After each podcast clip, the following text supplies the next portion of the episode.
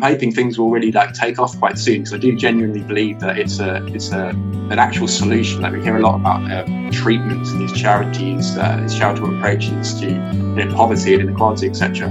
But you know, they're still around. It's like policy doesn't seem to be getting any better as such. Um, and so, yeah, and I feel that's because we don't actually yet have a basic right to exist on our own planet. We don't have a basic right to shelter, energy, food, and water. So we don't have we wake up and we have to earn pay to be alive, and that just doesn't sit very well with me. It doesn't make much sense to me. That was Adam Hills. I'm your host, Michael Dunphy, and this is the Further Liberation Podcast. Adam is an architect and the founder of Humanity Connective, which is a new democratic co housing solution to poverty.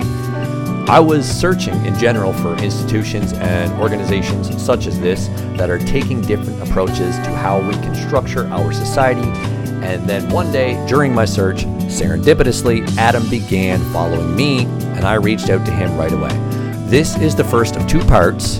In this one, we spoke mostly about the current state of our world and what we think to be the truth about what's going on. But in part two, Adam and I go much deeper into the actual possible solutions to our current situation. So have a listen, see what you think. As always, thank you for tuning in to the Further Liberation Podcast.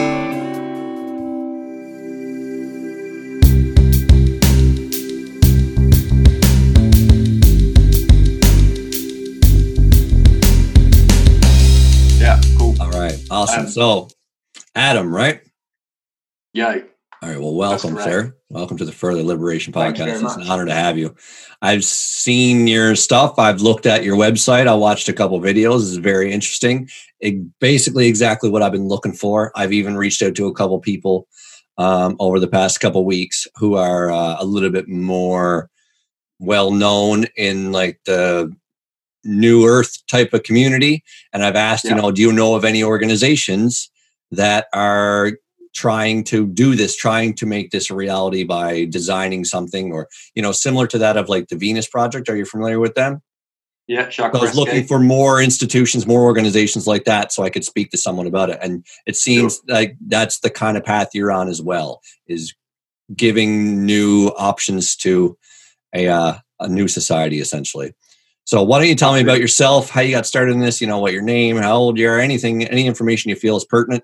And uh, yeah, tell me how it all got started and what exactly, how far you've come along and what your vision is and all that good stuff. Yeah, yeah, sure. Well, my name is Adam. I'm 35. Uh, I come from the east coast of England, so Norfolk.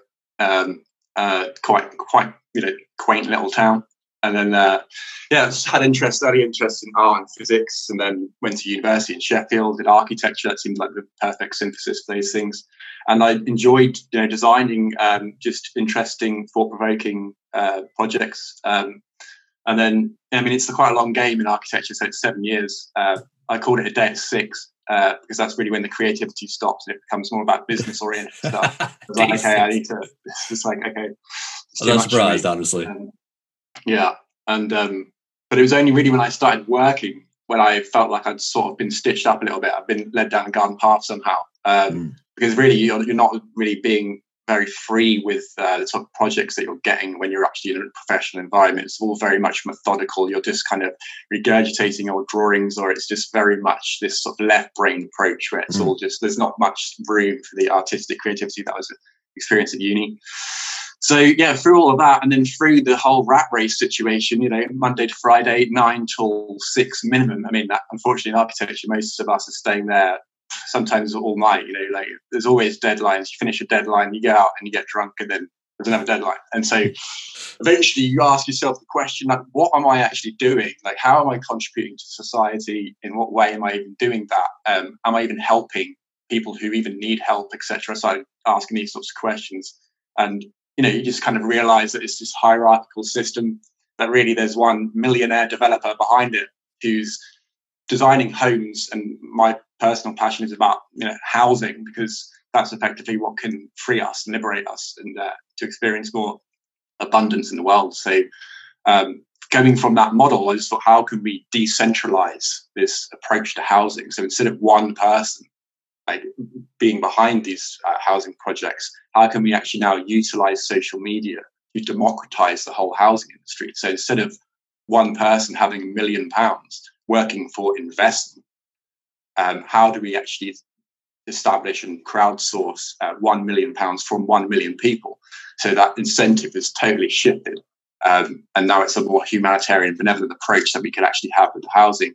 So, you know, that was uh, really, it was my frustration though, um, from having to, to, work so kind of uh, arduously for such a long period of time. Uh, I guess it was the most of my 20s. Um, you know, Monday blues, TGI Friday, uh, and then before you know it, it's like the weekend just flashes by before your eyes, and you're just sat at a desk again, and it's just it's just soul destroying. So I didn't fare too well with that. So I was always looking for ways out, you know, just.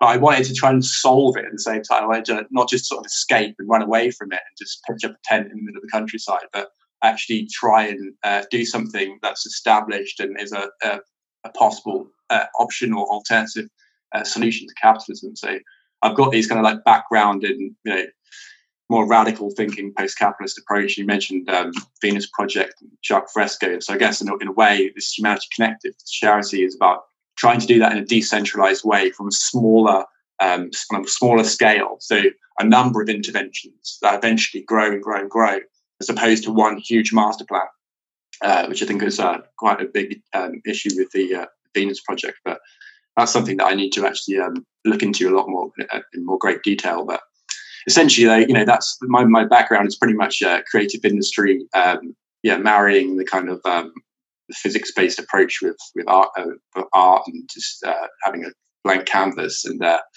architecture was the inevitable result from that, really. Um, and yeah, I mean, along the way, I guess philosophically and aside from the social stuff, I've always been my head has been sort of just somewhere else. I've always mm. been imagining and visualizing things, and that led me to this explosive spiritual awakening about five years ago, um, which totally changed my life. People thought I had a mental breakdown. My mum wanted to lock me up and section me.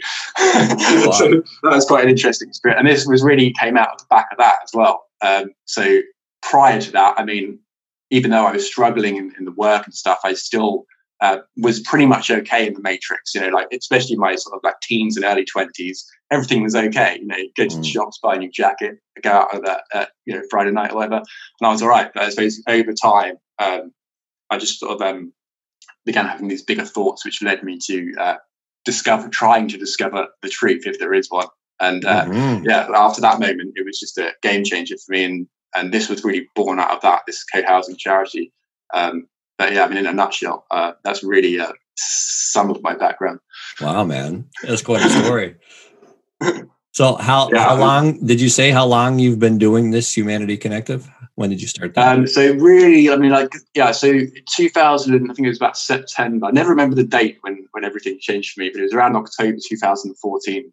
Um, oh, okay. So from the back of that, I slowly and I had the ideas and I got very enthusiastic and got very you know, oh god, this is this is what we need to. uh, but I sort of got hit by this wall of in, indifference and uh, mm. sort of like lack of lack of interest yeah. in, in, people, the general populace, um, which I didn't think was going to be quite as as hard as I thought. So it was a bit naive in that way, but I've been sort of plodding along on my own. because it's really it's just me trying to do this. Um, mm-hmm.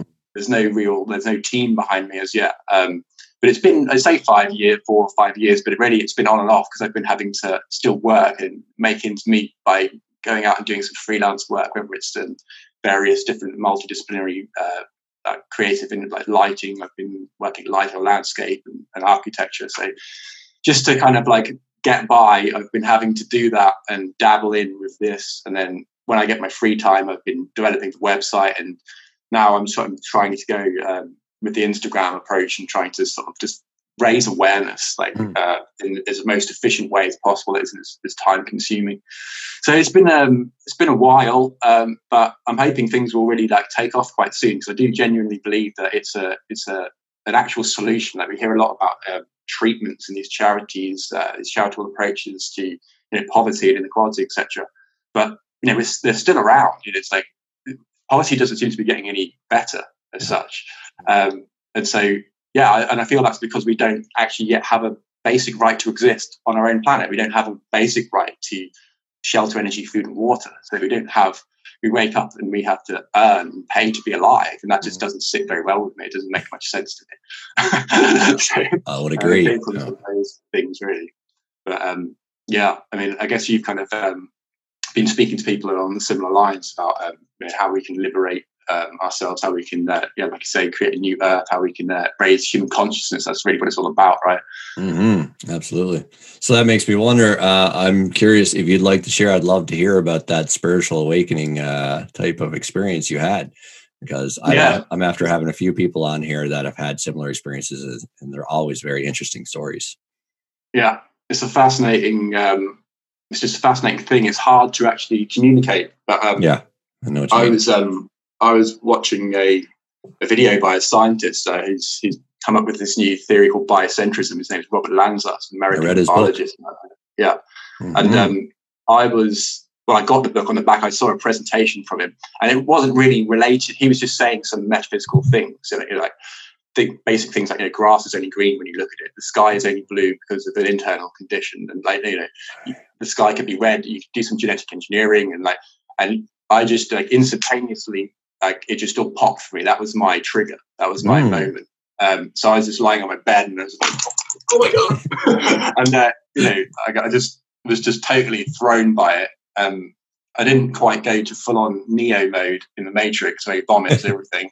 but I ran up, ran around, like trying to tell my housemates, and they they just thought I was like just totally nuts. Um, but, um, I suppose like um, as a as an analogy that I like to use for it is it's kind of like a, a, balloon, like you draw a face on a balloon. It's like this little balloon going about its business, and then one day, you know, it thinks it's the contents of the balloon, and you just pop it, and it's gone, and it's yeah. like your whole sense of self has just been evaporated.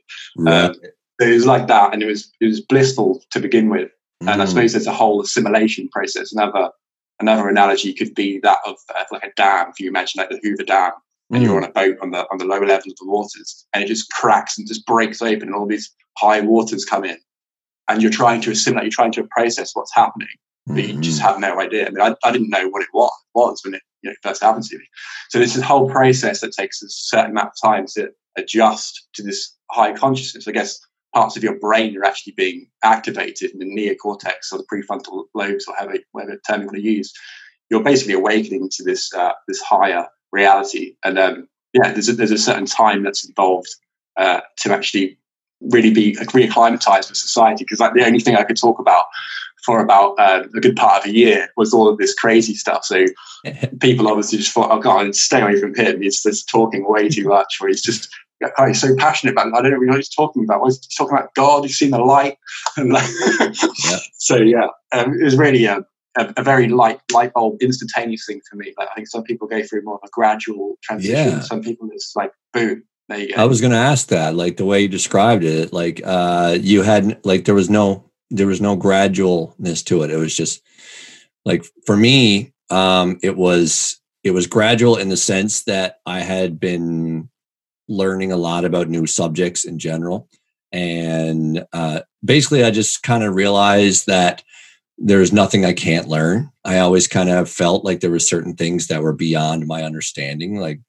you know, I'll never be Einstein. I'll never be. I'll never understand uh, physics the way Richard Feynman does. Like that was kind of my yeah. mentality. But then I, I, whatever it was that started giving me that confidence, I just decided to try, and I started reading books that I thought were beyond what I could understand. And then I was like, man, I really get what energy is now. I really get what how the universe works. I read uh, Brief History of Time by Stephen Hawking, and it really okay. just changed. Like it really just opened my mind to how exactly the function of reality is. And then months later, after like understanding myself a little better, understanding my own emotions a little better, and realizing that uh, all of my suffering essentially was coming from my attachment, my from what I want. From if as long as I didn't want anything, I was okay. But if yeah. I was in a constant state of wanting, then I was never at ease. And then there, yeah. And so it was kind of building up those ideas over the course of months. And if you really look at it, it was happening my whole life. But and then there was just this moment in 2013 where I was just uh, I was just struck with a new idea. The fact that like everybody is a product of their circumstances. That's really what did it for me. Mm. Remember um, um, just coming to that idea that everybody is exactly the way they were because of how their being interacted with this reality. So the whole idea of mm-hmm. bad people and good people, and some people are born this way and some people are born that way, that just flew out the window.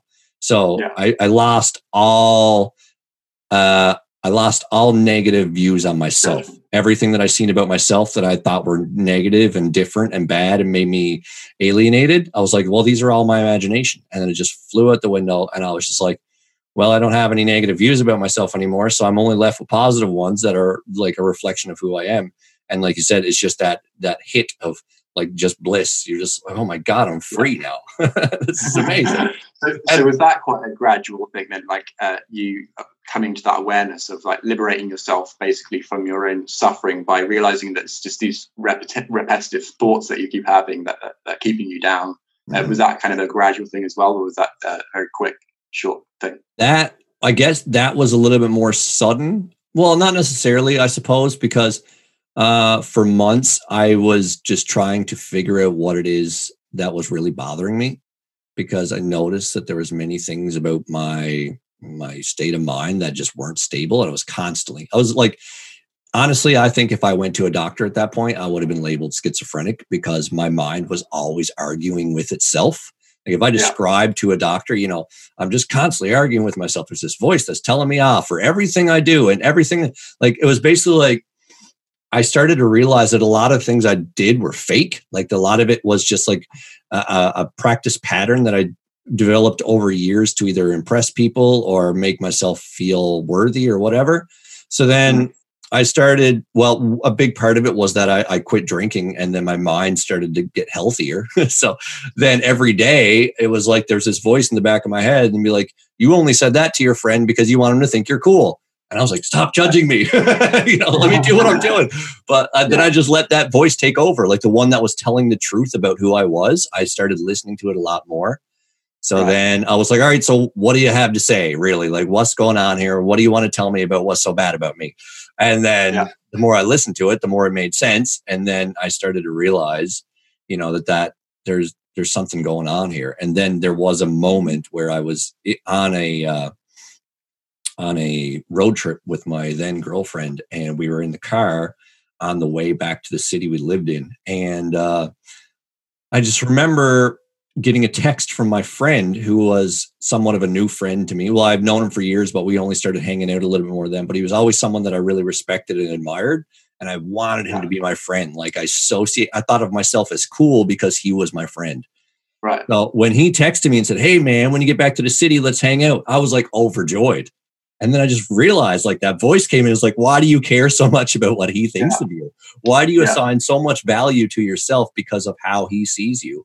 And I was like, dear yeah. God, you're right. and then I was like, well, what is lacking in me that I need that? And then it was like not even this question answer type of thing. It was like all of this information happened in an instant.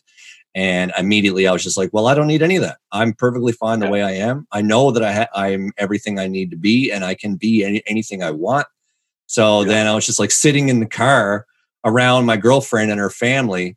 And I was just like holding back this whole, ooh, buddy, I'm free now. like, I was like in my mind, be like, this is amazing.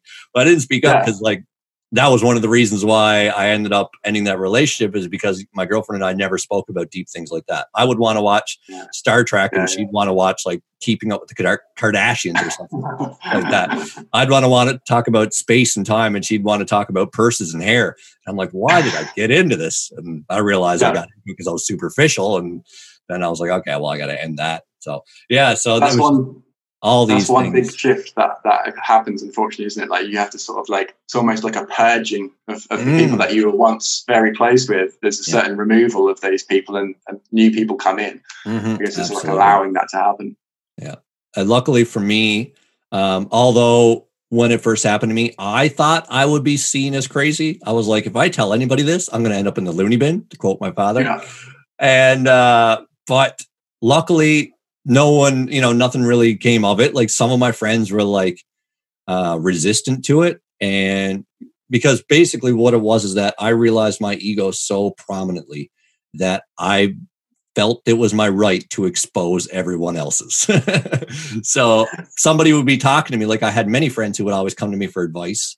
So a friend of mine who often came to me for advice, um, also basically just wanted the support and you know the whole everything's going to be okay type of thing, which you know has yeah. its time and place. But at that time, I was just so um, I was so comfortable letting go of my own things that I was when this friend said, you know, I need to know why do I feel this way? I'm like, that's just your ego. You believe that you're separate and you think that you are um, bad because of this. And I was basically just tearing down their whole peer personality. And so people were not ready for that and yeah. didn't like my advice anymore. So I kind of put some distance between some of my friends, but none of them yeah. really like there was no hatred, there was no disdain. It was just it was pretty healthy. And then over the years, they honestly most of them ended up kind of coming back into my life anyways because they did their own work, discovered a lot of, about themselves as well, and then we were yeah. a better fit for each other. So, is your approach to sort of like offering your wisdom or support in some ways changed from when that first happened? Have you kind of eased oh, eased oh, yeah. that energy that you had? that's, that's been my yeah, that's been my practice for the past seven years, man. Is trying to say what I yeah. know in a way that actually inhibits or what is inhibit? No, induces change. Like I'm, right. you know, I don't want to shake people awake and slap them and be like, "Get the hell up! We got work to do," you know, because some yeah. people will be like, "No, leave me alone. I want to go back to bed. I want to." That hurts when you slap me, you know. Like, so my my whole ethos is a balance between truth and love like that's the way i see everything i understand that you can't have love without truth and you can't have truth without love like it's just they go hand in hand when you have the full picture of both yeah. so now like there's oh, some times where i'm speaking to people and they require that more of a like a tough love kind of truth uh, approach where they i just need to be like listen man you're not doing your best. Don't you see that?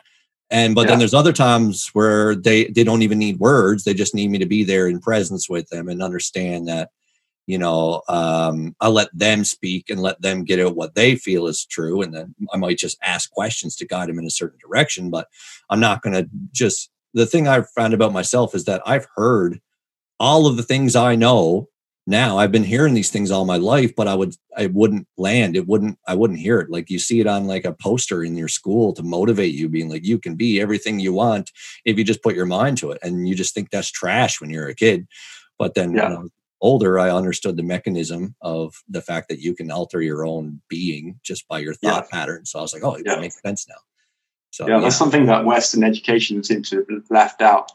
yeah, exactly. very much just like, here you go, get in the classroom, mm-hmm. learn some uh, some bits and bobs that have no correlation to one another, and then yeah. uh, go and work. yeah, exactly. yeah, make do with it. Mm-hmm. But yeah, I mean, I, I, I often get off on uh, talking about Western education as it's one of my rants. yeah. Well, this is the place to rant, my man. This is the place to rant. This is what we do here. yeah, yeah, it needs to be. It needs to be done. Mm-hmm. Um, so, what's your take on the on current affairs? Then, like, where do you how how how much do you veer into the conspiratorial nature of, uh, of what's happening, or do you uh, try to sort of just know about it, but just keep it at bay and just keep it? There's no point in me focusing on it. It's just you know I'm aware of what's happening. I just can't really be bothered to. Mm-hmm. You don't bother giving it like much attention, basically. I'd say there's a good balance of both there. I don't put a lot of time and attention into it. When it when the lockdown first happened, I was uh, well, when it first happened, I was like, ah, this, uh, you know, this is nothing. This will, you know, this will blow over, just like every other virus we've ever had, kind of thing. But uh, then, you know, things pop up on my feed that spark my interest. I've always, uh, ever since like 2007, really, um, I've been really open to the idea of alternative theories and they really interested me. So I dove deep into a lot of them. Some, a lot of them make sense to me. Um, mm. There's some that are a little bit beyond, uh, not necessarily beyond my understanding, but just when I really consider them, they just still don't make sense to me. Um, but yeah. for one, when this happened, I automatically suspected there's some plan behind it. Like that's just my my natural yeah. inclination because of everything I've learned about the institutions that govern us over the past 10 years. It's there's always some agenda. It's never just like, oh my God, this happened to us. You know, they somebody is even if it was a mistake for this virus to get out, there's somebody who is taking this and using it to their advantage. Like that was my mentality. Yeah, yeah. Um, so sure. I still believe that on some level. And I still basically how I determine it, how I discern what's right and true is that like the people who are telling me that this is all a plan and that um, this is all part of moving into some new world one system where the, there's no uh, there's no there's no fiat currency there's you know everything that is just going to implement more control those people I don't know if everything they say is true. I don't fact check everything they say. I'm not too mm-hmm. concerned about honestly what is the absolute truth when it comes to details. But those people that say that are often also spreading the message that I know of, and that is that we are all eternal electromagnetic beings that operate in this yeah. field temporarily, and we have the power to create absolutely anything we want. And the reason why there's this plan is to keep us from realizing that. I was like, well, that's true. That I know. So, like, just to give you an example, like I've watched, um, I'm, sure you're probably familiar with them too. I've watched the last uh, three interviews on London Real with David Icke, And yeah. I don't know if everything he says is accurate. Again, I haven't looked into it. But the fact that he ends every podcast with, you know, we have the power to overcome, we have the power to take care of everybody on this earth that's a truth that I know of. So he's spouting that truth and he's trying to empower people. So it makes me more inclined to believe him. And just my general discernment of when people are lying, I don't sense much from him. He may be wrong, his research may be flawed, but I still I find that he his intention is true. And I found I've gotten really good with that in general. Um, back in 2013, when I had this awakening experience, I was also watching a lot of the show Lie to Me. Have you ever watched that? No, actually, not had that one. Definitely recommend that. It used to be on Netflix. I don't think it is anymore. But it was a. It's based on a uh, a doctor um, who was basically like a lying expert. His name is Dr. Paul Ekman, and he had his own business. I, I think in the early 2000s, perhaps, and maybe late 90s. And he used to work for um, well, you're you're frozen. Your image is frozen. Can you still hear me?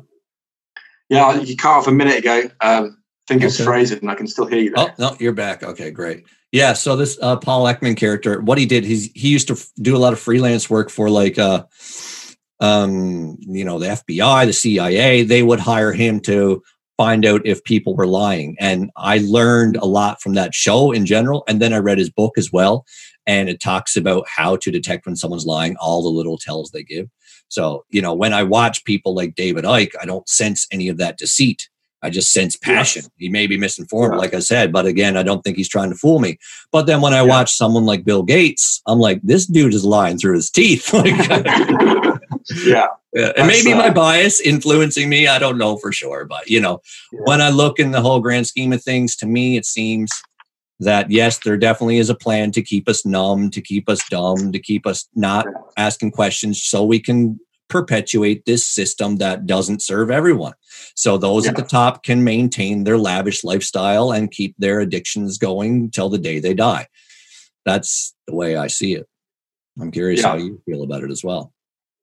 Yeah, it's um in terms of the, yeah, I've also seen the David Icke interviews, and uh, he's someone that I sort of followed for a couple of years now. I guess since since I had my awakening, um, and because he had such an explosive awakening himself, like you can see that it gives him a, a different uh, perspective or a higher vantage point. And so, like you say, like it doesn't necessarily like mean that you kind of like believe everything that he's saying, uh, but you just kind of understand that he's coming at a, a different angle. And when you start going uh, veering off and corroborates with other information and stuff is the, the jigsaw puzzle starts to like be synthesized, starts to like build up more of a, a kind of base of knowledge, um, which gives it validity.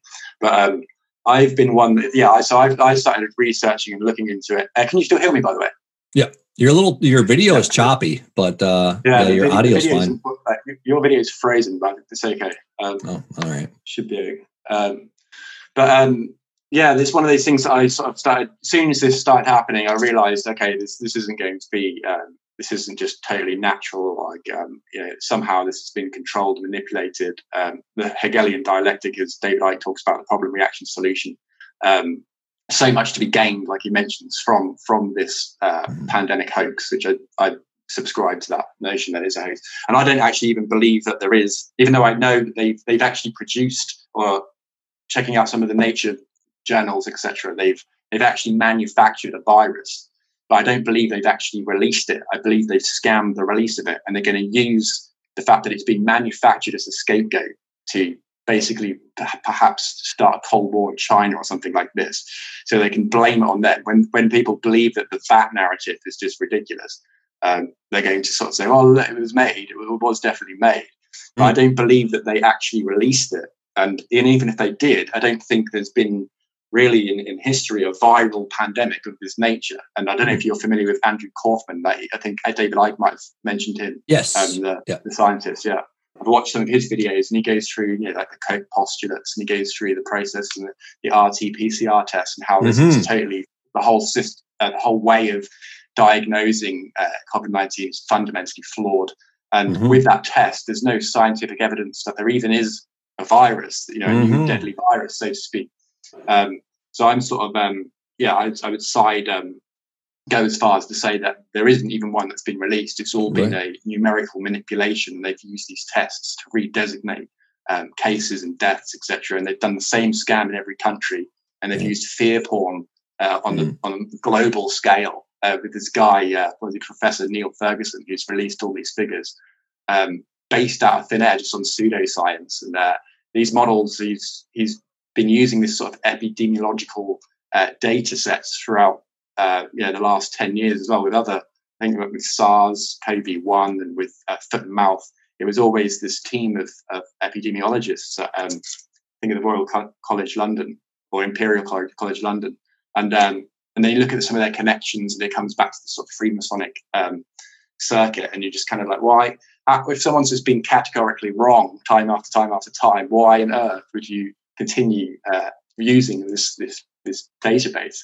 Um, so yeah, I mean, I think the whole thing, as soon as you begin questioning this, the narrative, is the moment it begins to fall apart because it simply doesn't stand up. And I think that's why they've actually started censoring um, people who are speaking up and, and not just like um, kook conspiracy theorists, um, actually like sci- like you know respectable scientists and, mm. and, hmm. medics, doctors. These people are being silenced uh, routinely. Um, yeah. And anyone that speaks out in, over here in Britain, anyone that sort of talks about 5G in, in connection with COVID 19 is uh, is sanctioned and effectively silenced in that way. You'll know as well, like um, the Brian Rose guy behind London Real, he's he's had his platform uh, removed as well. Mm-hmm. Yeah, so, uh, it just seems like there's this way too much. But unfortunately, most people are still in this sort of consensus trance where they just don't question. They they, they can't possibly believe that authority is lying to them. Yeah. So they don't even begin to go down that path. And if you do go down that path, you're immediately attacked. Uh, yeah, and so I've had this experience, like even on my Instagram post, I was like in a situation where, because I don't really particularly like confrontation and these like fierce oppositional debates, I don't particularly fare too well with that. Mm. But I felt like based on, I feel like I know that this is this is a scam, this is a hoax. I, I, I have some sort of responsibility to share this information. Mm. But I really didn't want to engage in in the kind of like uh, hatred and, and, the hate mail that I was going to get back. So I just decided to stop, you know, reading comments and things like that, and just putting yeah. the information out there just to see, you know, just simply just give people the option to read it and they can make of it what they will, as opposed to sort of telling people, you know, this, this, this, and that. Just here's the information. That's all I can really do. Um, so yeah, I mean, it's just I never thought we'd see something quite of this scale. Um. In our lifetimes. But I guess it's mm-hmm. like the end game, as they call it. But yeah, I, I also t- uh, prefer to focus on the solution because really, if they're trying to establish a world government or uh, the new world order, then true freedom will immunize us from that. So if we have, mm. you know, like with the, with the co-housing projects I'm trying to um, create, if we have these basic physiological needs fulfilled from the comfort of our own homes, and we have, you know, basically a free access to shelter, energy, food, and water, then what they're doing becomes um, less of a less of an issue because we're not as dependent on them for survival anymore. We're not financially dependent, um, you know, on a number on a screen. Like that would be something that we would choose to participate in, and we'll still, of course, work. We'll still want to participate in that paradigm, but the difference would be that we don't actually have to for survival. So I think that that was the kind of important uh, switch that I was trying to create, and uh, hope to kind of like um, get moving at some point soon. But um, yeah, it's just absolutely crazy times. And then like all this other stuff now kicking off with the Black Lives Matter, and you can't help but feel, well, is there some sort of agenda involved with this as well? It's um, all these things coming together very quickly, and uh, it's just, um, I suppose, you can just sort of take each day as it comes and uh, and just try and uh, stay positive. How have you mm-hmm. been uh, faring, like with uh, with the whole thing, like psychologically? Have you have you been like hit quite hard by this, like, or have you just sort of been trying to keep it keep it easy? Honestly, uh, psychologically, it hasn't really affected me because mm-hmm. obviously there's a lot of injustice going on right now. But my, I've always been aware that there's messed up things going on all around the world all the time. Um, yeah. So I think what's happening is necessary in many ways, uh, but like you said, there's probably still somebody um, that is trying to benefit from this agenda. Um, I've heard theories that there are certain billionaires that fund Black Lives Matter, and hmm. for the reason of creating that civil unrest, so we could they could justify yeah. uh, martial law and other things like that. Yeah. So, and I've also heard people say that the whole thing was planned, and that um, well, I don't know. I haven't looked deeply into this one, but this is just a, a theory that I seen pop up on my feed one day that uh, hmm. uh, George Floyd was even part of it in some way. And that's an interesting yeah. one. I'd like to know more about that.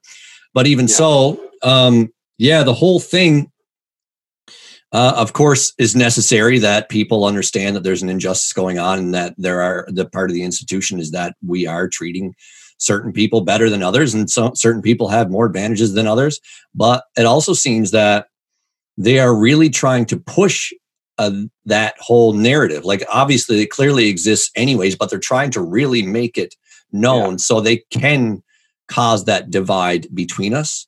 Um, I think their intention is to cause some sort of unrest between uh, different races, but as I've seen many times now, it's, it's not necessarily uh, mm-hmm. like between blacks and whites. It's more uh, one person described it as it's between uh, racists and non-racists essentially. And then there's and then there's also the idea that it's between uh, classes. It's more so about the ultra rich against everyone else. But they're trying to steer us away from that idea that it's not that we have whites to blame it's that we have rich whites and probably rich blacks and rich asians and rich jews and all kinds of different people that are yeah. the multi-billionaires that are controlling this world. Those are the people that we should be shining a light on more than anything. Mm. And yeah. Uh, yeah, so I think a lot of this is to steer us away from that. And where it's such a touchy subject, uh, where it's such a hot button, you know, if you don't support the movement, then you are, like you said, you are yeah. absolutely torn apart. So yeah, I think that's I think that's part of it as well because um, basically there's points now where I feel as if people were to go out and protest for other reasons, mm-hmm. then the Black Lives Matter movement might be like, you don't get the protest now. This is not your issue now. We need to focus on this. This is what matters the most right now. So I feel like we should be protesting all over the world for a thousand different issues. But by making it about making it about race and making it such a hot button issue, if you start to protest about anything else but race, then you're going to be seen as racist. So I think that's yeah. part of their plan as well to keep us from actually rising up for different reasons.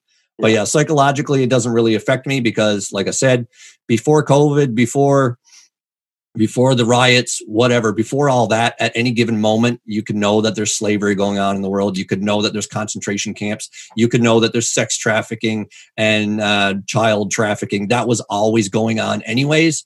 Yeah. So the whole idea that there's uh, this race imbalance in the world, it doesn't really shake me to my core because I've always known that. And I've always yeah. known that there's things that are just as bad or worse in many ways. So mm-hmm. uh, yeah, it's now to me, honestly, this is an exciting time to me because all this is coming to the light. It's not like yeah. the world, like I've seen someone say, it's not the world is getting worse. It's where the lit, the veil is being lifted, and we're seeing how bad it's always been. Yeah, so I'm glad that people are uh, waking up and seeing how terrible it is. I'm glad that people are in the streets and uh, fighting for change because it's necessary. And you know, yeah. like the powers that be are trying to steer it in a certain way, and they're doing their best. But as you said, you know they're they they can't win you know the, the love and the and the truth is is far more powerful than the fear so yeah, uh, i sure. think it's inevitable that you know during this transition there's going to be uh, some turmoil and things are going to look like they're the craziest they've ever been but uh, yeah. sometimes that's necessary for us to make the biggest change you know in order for mm-hmm. us to realize we need to change we need to see something absolutely horrid people yeah. need to be shaken awake in that sense. You know, they need to understand that you know you're not going to want to change the world until you find out that the people who are controlling it are you know running a child sex ring then you'll start to be like okay well maybe i don't want these people in power anymore but if they just lie every now and then and maybe try to get some votes if you think they're corrupt in the small ways that they use money to support their campaign and that yeah. they'll lie on stage and make promises then you'll just pass it off as that's just how politicians are and you'll think yeah. that's just part of the system and there's nothing you can do to change that and that's human nature but when you find yeah. out that the people in power are literally trafficking children, again, I don't know if this is accurate, but this is one of the main conspiracy theories, um, yeah. which seems accurate to me, honestly, with the, the research I've done. And uh, when you find that out, then you're disgusted. And when you're shaken to the core like that, and you're so, so disgusted, you're ready to be like, okay, things got to change now. So I'm, I'm glad this is all coming out honestly. Yeah, it needs to come out, doesn't it? Mm-hmm. And uh, it's fascinating, yeah, living through this time because I think, and it's actually Icke who's mentioned this as well. That you know, people are waking up, but at the same time, people are going further into the coma. And, I, yeah. and most of my friends around me are unfortunately going further into the coma. Uh, um, yeah. So um, they they just simply like, and so I might demonstrate this sort of information and just like um, just test the water with them and just you know say this, this, and that. And it just comes to the point where they just simply don't want it to be real. Mm. So it's not like they they rationally they can understand like the whole thing but they just simply metaphysically it's like something going on where it's like their soul has decided that they don't want to awaken to this at this point so they will just live out their soul path mm. to a, you know, perhaps a point further down the line where maybe eventually they'll awaken to this or perhaps they never will mm. um, so it's just fascinating to see how much uh, in denial and cognitive dissonance is really like, but it's a difficult thing to wake it up to. It's like the establishment is a paedophile ring. Hang on a minute, what? exactly, yeah. like, oh my gosh. exactly. it's just, like, it's just it's hard things to calibrate. It really is. Like it's totally understandable why people are in denial about this. Yeah. Uh, it, it, it makes total sense, man. Because when you first hear about this, it blows your friggin' mind. Like the only reason why I was basically acclimatized to those types of ideas is because when I was really young, I was disillusioned by all power. I was disillusioned by everybody I looked up to. Even from when I was a little kid, you know, I would look up to like rock stars and be like, oh, the, in their lyrics, they speak so much truth. And then I would find out they're a drug addict and I'm like, oh, I'm disappointed in them. And then I would look up to, I don't know, some sort of when I was like a teenager, I was more getting more into science and I would look up to certain scientists and then I realized that they're just spouting certain things because they're paid by a certain uh, company. Yeah. So yeah. everybody I looked to for answers ended up disappointing me in some way. And I realized that they're never fully truthful. So yeah, when I like, I think one of the first things that really opened my mind was the Zeitgeist film that came out in 2007 my friend sent that to me. I was just like, oh my God, everything I suspected is true. And yeah, then a friend that. of mine, uh, actually, I started talking about it all the time because I was just, you know, I was preaching the good word after that. I was like, oh my God, religion. I've always suspected religion was nonsense, but I didn't know why. But apparently it's all based on the sun and the zodiac and, and it's a pagan thing. It's not even a Christian thing. It's all plagiarism, blah, blah, blah. And then 9 11 was planned and all blah, blah, blah. And I was like, it makes so much sense now. Everything makes so much sense. But then a friend of mine was like, yeah, okay, I get it that you're you're questioning all these things now, but are you questioning the people that are saying this? And I was like, I'm not. That's a damn good point. So then I went to the Zeitgeist website and I looked at all their references and I bought one of the books uh, by a guy named Michael Ruppert. And it was called Crossing the Rubicon. And it was about, uh, a lot of it was about 9 11, but all of it, a lot of it was about like how the CIA sold drugs in the 80s to basically um, ruin the black community and for other reasons and uh, how Hillary Clinton and other types of big names were involved with Halliburton when it comes to importing heroin into the country and stuff like that.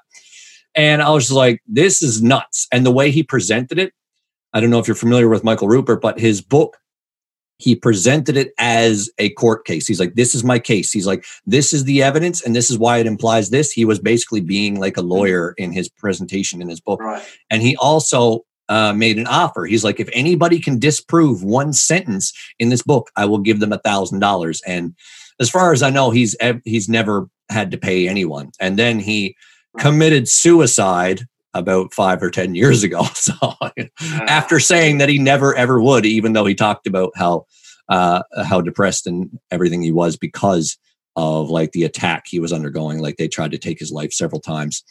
And but then I think he had a little bit of an awakening himself. I remember seeing him on a podcast years ago, and he talked about how he found this new energy, and he was talking about how he started feeling more one with nature and everything he's doing is part of his purpose. So at that point, I really don't think he would have taken his own life. And uh, yeah, but who knows? It be a common theme that they they have on people, like just people who yeah. just randomly decide to kill themselves, exactly, JFK yeah. included. Is, is there a way of me restarting um, your video so that I can get your video back? We'll just leave it for now then. Um, sure. But yeah, I mean, uh, hopefully um, all of this craziness will. Uh, well, I mean, I, I, I, fear that it might not end so soon. Like, I mean, Bill Gates has called this pandemic one. yeah, so exactly. Quite pretty ominous. Um, well, it seems to me that uh, the way it's going now is that they're allowing us to open up a lot more and connect a lot more. So then in August or September, they can justify uh, yeah. Saying that there's another outbreak and be like, oh, yeah. well, we opened up too early, people. And then they're yeah. like, now we got to shut down for two years. And and then yeah, you know who knows what kinds of implementations will happen then yeah i think they're just um they're just re- yeah they're just cashing in on the on the flu it's just like flu pneumonia basically anything um, mm. as soon as that starts spiking again you can with the test you can just redesignate i mean it's like if they can just pull this off that easily uh, right. so i guess that's why i felt inspired to sort of start sharing because it just becomes so obvious like yeah. the more you put the pieces together but you know, people like you know my family, unfortunately, would would think that I am again mentally ill if I came up and said COVID nineteen doesn't exist. Mm. just I'm curious. Like, I'd actually like to ask you about that because um, that's that's what uh, you know. Not everybody says that. Even the people that are, even the people that are saying that it's being planned and all that, they still say there is a virus. But David yeah. Icke being one of the people that says there isn't one. And yeah. I'm curious because I heard, I, I watched um, Andrew Kaufman's talk on the whole thing, talking about the Koch postulates, and he spoke about the PCR test and actually how it can be uh, triggered uh, by pretty much anything as long as you amplify uh, the sample size enough, then you can get a, a, positive from almost any genetic material in your body. And also, there's the whole exosome theory about how exosomes are secreted when your cells are hit with any toxicity. So you could be stressed out and your body releases exosomes. And then exosomes are so similar to viruses in their chemical makeup that they will trigger the test as well. But what really makes me wonder is that so one of the things Andrew so says. if you can hear me, but you I can hear you. unfortunately. Oh, um, what was so the last thing you heard? your, the videos come up back on, but now the sound has got. it's just really Great. annoying. Hello. Hello. Welcome back. Ah, oh, sucks. So, do, you reckon that's not recording now? Then it's still recording. Yeah.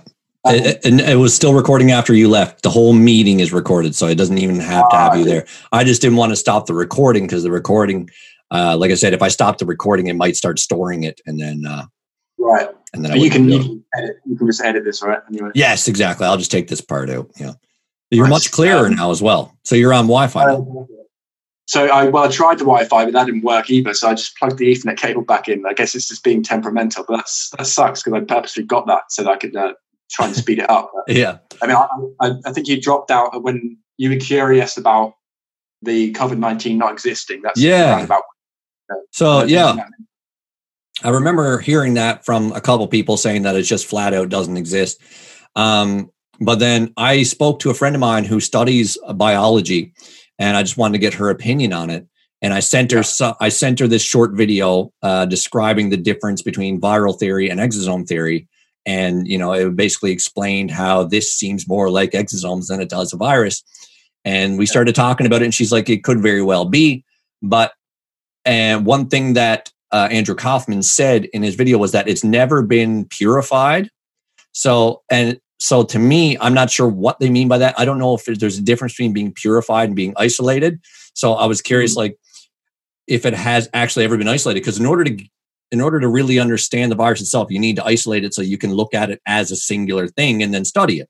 But yeah, so I don't know if purified means isolated but he said it's never been purified so we don't even know if the virus exists but then my friend who i spoke to she said that there's an actual genetic sequence for it they like they sequence the dna So I'm like, well, if it's hmm. never been purified, if it's never been isolated, then how did they get that sequence for DNA? So I'm curious if you've ever heard that and if you've looked into it yourself.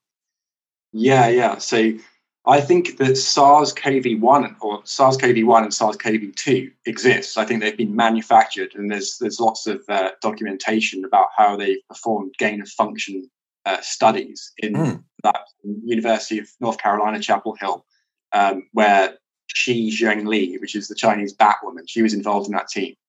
Um, and they've they've created SARS-CoV-2 using uh, all sorts of splicing different. They used like a backbone of SARS-CoV-1, the original one from 2003.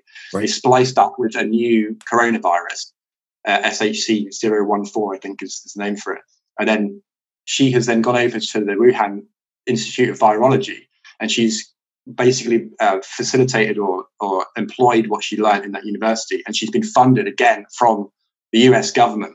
So the US government has actually funded the Chinese uh, Institute of Virology. Mm. So like just how Icke's saying is like forget about this idea of these different countries. Um, it's, it's, it's a global cult. Like right. they don't see these borders. They don't care about these borders. They mm. want that Chinese model is effectively the blueprint. So they funded that and they've created that. But as I touched on earlier, I think they've done that to basically cement a scapegoat, which is to say China has created this. Uh, we have proof, and Donald Trump has already said we have proof that China has created uh, this virus. But of course, we have to differentiate between SARS-CoV-2 and COVID-19 because COVID-19 is the infectious disease that's supposedly uh, caused by the virus SARS-CoV-2. Mm. So that one exists, but as you're saying about the um, COVID-19, um, it hasn't um, fulfilled the Koch postulates, the four postulates, where it's like, yeah, I think he, this is basically saying the same thing, isolating or purifying. That process hasn't been completed ever for a virus. And I think that's because our whole understanding and conception of viruses is flawed. And I think they've been using this for a long time. So when we have these viruses come out and these outbreaks, they've been sort of sowing the seeds that humans are diseased. You need to stay away from humans because it supports this narrative of the lockdowns, and they've been trying to get this in the, into the collective psyche for a long time. But um, one thing that Rudolf Steiner, the I think he was Austrian philosopher, when he was asked about what a virus is um, after the Spanish flu in 1916 and 1918, where they first started radio waves, and uh, there's a whole history. I think you, might, you probably heard of uh, David Icke mentioning that as well. Every time there is a viral outbreak, there is also this technology release. So in 1916, we had the radio waves, we had um, we had Spanish flu. In 2003, we had uh, SARS outbreak, and we also had um, 3G technology. Mm. And then in mm. 2009, we had swine flu, and we had 4G technology, and now today in 2020, we have 5G and we have this going on. Wow. So it seems like, well, there's a very strange correlation that's going on there. And I think they, again, they're using they're trying to skirt responsibility from what's happening. They don't want their technology to be culpable for the effects that it that it has. Like if you right. increase the vibratory field that we're all surrounded by, and he is of course talking about the fact that we are electromagnetic organisms. So if you change the frequency of our environment and you increase it and amplify it or throw it out of balance in some way, then understandably there would be some sort of adverse radiation or some sort of adverse biological effect that would have. Mm. So what Rudolf Steiner was saying, just simply in, in one statement, he said, a virus is simply the excretion of a toxic cell. So mm. as opposed to it being this, this, this pathogen that's floating around outside and, and attacking human beings, they've sort of almost tried to personify these viruses like they do for, um, you know, like um, bacterial uh, infections and um, fungi and parasitic infections. These things can actually live autonomously and independently of organisms. They're effectively um, alive, whereas viruses aren't. They, they need a host to survive. So, really, what it alludes to is like how, to what extent can a virus pass from host to host? And that's one thing that Andrew Kaufman's um, you know, trying to uh, confirm because he's saying it's never been proven that a virus can can effectively um, is communicable, as they call it, or transmissible. Um, that there's more at play here, and it's not. So I think there's there's all, always a balance at play. I think to a certain extent, let's just take the common cold for example.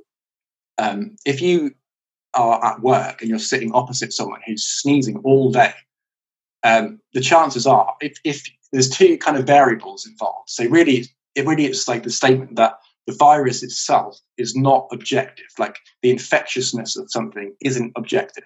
So you can't just say there is a new deadly virus, and if you get it, it's going to have these effects because everybody has different immunity. Everyone is receiving different amounts of viral load. So, like if someone's constantly bombarding you with sneezes and coughs all day, then understandably you're in a quite a, a dangerous environment, and you, ideally that person wouldn't be at work.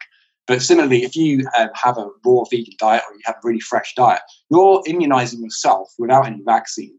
Um, so the idea really is like even if this virus was released um, in this seafood market or it started there. Damn, you're gone again. Hey, and we're back. But yeah, anyway, that's my that's my take on the on the pandemic stuff. But um, yeah, yeah, um, I mean, all I can really do is uh, just say I don't want it to uh, dominate the message, which is really about you know liberation and these co-housing things. I was just sort of, oh, let's just um, let's just raise these points and then mm-hmm. just leave them like you know they're there. That people can see them. People, like I say, can just make of it what it will. And I'll just continue to hopefully trying to like raise uh, awareness of, of, a cause that I think could uh, could benefit people um, who are misemployed, unemployed, even or people that are just simply absolutely fed up and depressed and anxious, like so many of us today. uh, so yeah, I think until we grapple with uh, the actual causal factors of um, of this widespread suffering, um, there's not really going to be much um, much change. But um, yeah, I think I feel like there is uh, going to happen quite quickly now that we can just simply connect and we can uh, gather, even though right now we can't gather. No gathering mm-hmm. signs in the parks at the moment. Do not, do not gather. Yeah, crazy, right? They're doing everything they can, man, to keep us from revolting and waking up and doing what we need to do to come together, right? Yeah. They're trying hard. It, it is a big chess game by the looks of it, and I feel like we are far more educated on how to. Yeah, I think, I think they've um, they've uh, under underestimated. I think um, it, it, just seems like a, a total it, it, really does read as a joke. Like when you when you become aware of it, it's just you can't help but just say, "Oh God, the, the, the audacity of this!" And you can sort of see why people liken them to like a sheep, a sheep and a sheepdog. It's like the, the human herd. Is that until those neurological pathways are developed, you're very manipulable, um, and you can see like as soon as you've got, like I said before, like you've got the, the perception, as soon as you've got their mind, you've got their behavior, you've got their action, and that's that's how they've got people. Um, so yeah, alternative media is is really powerful, um, and I think that's really one one of the avenues that we can lift ourselves out of this bizarre mess that we found ourselves in. But, um, Absolutely, yeah, uh, strange old times. Indeed, it is. Yeah, we're on our way, man. This is this is the growth. You know, this is the change. When we go from something so, you know, backwards, it, it, it takes a big big thing to really wake us up and change us. So, you know, yeah. the, we've been, they've been basically the universe has been trying to communicate with us for years to be like, you know, you got to do some things different, but not enough people have really heard the message. So it just mm keeps giving us more and more to say, you know, this is, this, this is going on now. Do you want to change yet? You know, we had the wildfires in Australia and people are like, oh, that sucks. But then they just forget about it and go back to their everyday. You know, you yeah. hear about all kinds of terrible things all around the world all the time, but uh, we just always come back to our own lives and don't worry about yeah. what's going on over there. And but now, since we got something that's affecting the whole world, or allegedly affecting the whole world, at least the the restrictions are affecting the whole world, then people are starting to say, well, something's got to change because now my life is affected. Yeah, yeah. I think that's how they've like, like you just say, people go back to their normal lives very quickly. I mean, I think that's part of the reason why they've introduced yeah the Black Lives Matter thing so quickly. It's just it totally shifts your perspective to something else. And so I think for so many people, when they're thinking on a day to day basis, uh, whereas the the establishment are thinking more holistically, they're thinking on a much vaster expanse of time. So they can get away with this, as David Icke called the totalitarian tiptoe, yeah. because they're operating effectively outside of the bandwidth of, of, of normal lay people who just, mm-hmm. you know, they plan maybe a week ahead, maybe they'll plan like a holiday in a month, but they're not thinking from this huger, uh, much vaster perspective of, of their existence. Just the simple idea that they're on this tiny little rock in space, and they're not expanding their minds in space and time. And so that's how they be, been able to manipulate people, and they want to keep them in that state of consciousness. I think they use the owl as as their uh, symbol. I think there's a tiny little owl in the US dollar bill as well, right? Mm. They love these birds of prey because they're sort of symbolic of this higher awareness, mm. looking down on its prey, and from right. that awareness, they can manipulate these beings. Uh, and so, yeah, information is, is basically an information war, isn't it? That we're in. Um, Absolutely, yeah. That's pretty much what's going on. And so, like uh, you said, is meant to be confounding. It's all about obfuscation. You know, it just give us more than enough information that we can deal with. Then then we don't know how to interpret it. And also there's a lot of misinformation as well. So not only are there some like crazy conspiracy theories out there that are true, then there's a bunch of other ones that they create just to make it seem like every conspiracy theory is is bollocks essentially like yeah uh, so it, it's very it's very hard for the average person to decipher what's really going on yeah i think it's that's definitely a part of it they, they introduce these things and it just, just discredits the whole you know, as soon as you use the word conspiracy i mean mm. i suppose like if i want if i do presentations or something in the future I, I want to start by just showing people words and just get them to realize how they feel about that word before they even know what i'm going to say and one right. of those words would be conspiracy, because mm. it's like it's like an, an instantaneous response. Like, mm-hmm. nah, I don't want that. Like, this is yeah. nonsense. Uh, you're a quack. You're a fringe lunatic. You've got nothing. Yeah, and like another word would be God as well. Like I mean, these these there's these words mm. that people have where it's like they just they just can't engage with it because it's got so much association with it. And so I guess that's why people are shifting. You know, you call it the universe, call it the creator, call mm-hmm. it nature itself or whatever, you know. Um, but yeah, so it's like understanding the automatic response, that autopilot mm. that people have to words. Um, but yeah, unfortunately, I think they've definitely been um, messing up people's minds by introducing all these sorts of things. I think flat Earth is was also a psyop, in my opinion. Um, mm. so it's just something to throw into the mix where it goes into the conspiracy bag. Um, yes, exactly all of it. It's just it's just black and white. That everyone that's uh, questioning authority is basically a flat earther. Mm-hmm. But, uh, so yeah, it's uh, that, that's like one of the only ones that I can't get on board with. Pretty much everything. Like I could see reptilians running the world. I could see that being a possibility. Very well mm-hmm. could be. And yeah. you know what? Like when I've re- I've delved deep into flat Earth as well because I wanted to know. I was like, is this just another one of those things that I'm so inundated with the opposite information that I truly am just buying into it? But when I've watched flat Earth videos, it seems that there's something missing there, and it seems like everybody, the whole community, is gravitating towards that being the answer because they think that a globe earth negates the possibility of god they, it, they feel like it mm-hmm. negates the possibility of a creator but with right. a flat earth they say now since this means that somebody put this here but to me if that's even true like it's possible that we could be living on a flat plane and this massive conspiracy going on to keep us thinking that there's a globe. But to me there would still need to be an answer. There would hmm. still mm uh, out in space in in nature in general spheres still naturally form when there's no gravitational pull. You know like yeah. things circulate in on themselves and create spheres. So that's still a, a, consequence of natural law. But to me the only way the flat earth could be a thing is if some higher alien race or you know higher consciousness decided to actually physically create a disc like yeah. thing where they could just they could build it on their planet and then put it out into space and then put all kinds of monkeys on it and then mess with their DNA. So it's possible. But yeah. it just seems when you look around and consider all the information we have, it doesn't seem likely that that's the most the, that's the most likely scenario. Yeah, like yeah, I'm totally on board with that. Um, mm-hmm. I mean, yeah. So for me, it's just like, well, just look at the moon. Go, just mm. just look at the sun. Uh, just take a telescope and look at any other planet. But like you say, yeah, if it's artificially created, that's definitely plausible. But mm-hmm. the idea that it's been naturally formed this way is, is for me. Oh, that doesn't make any sense. yeah.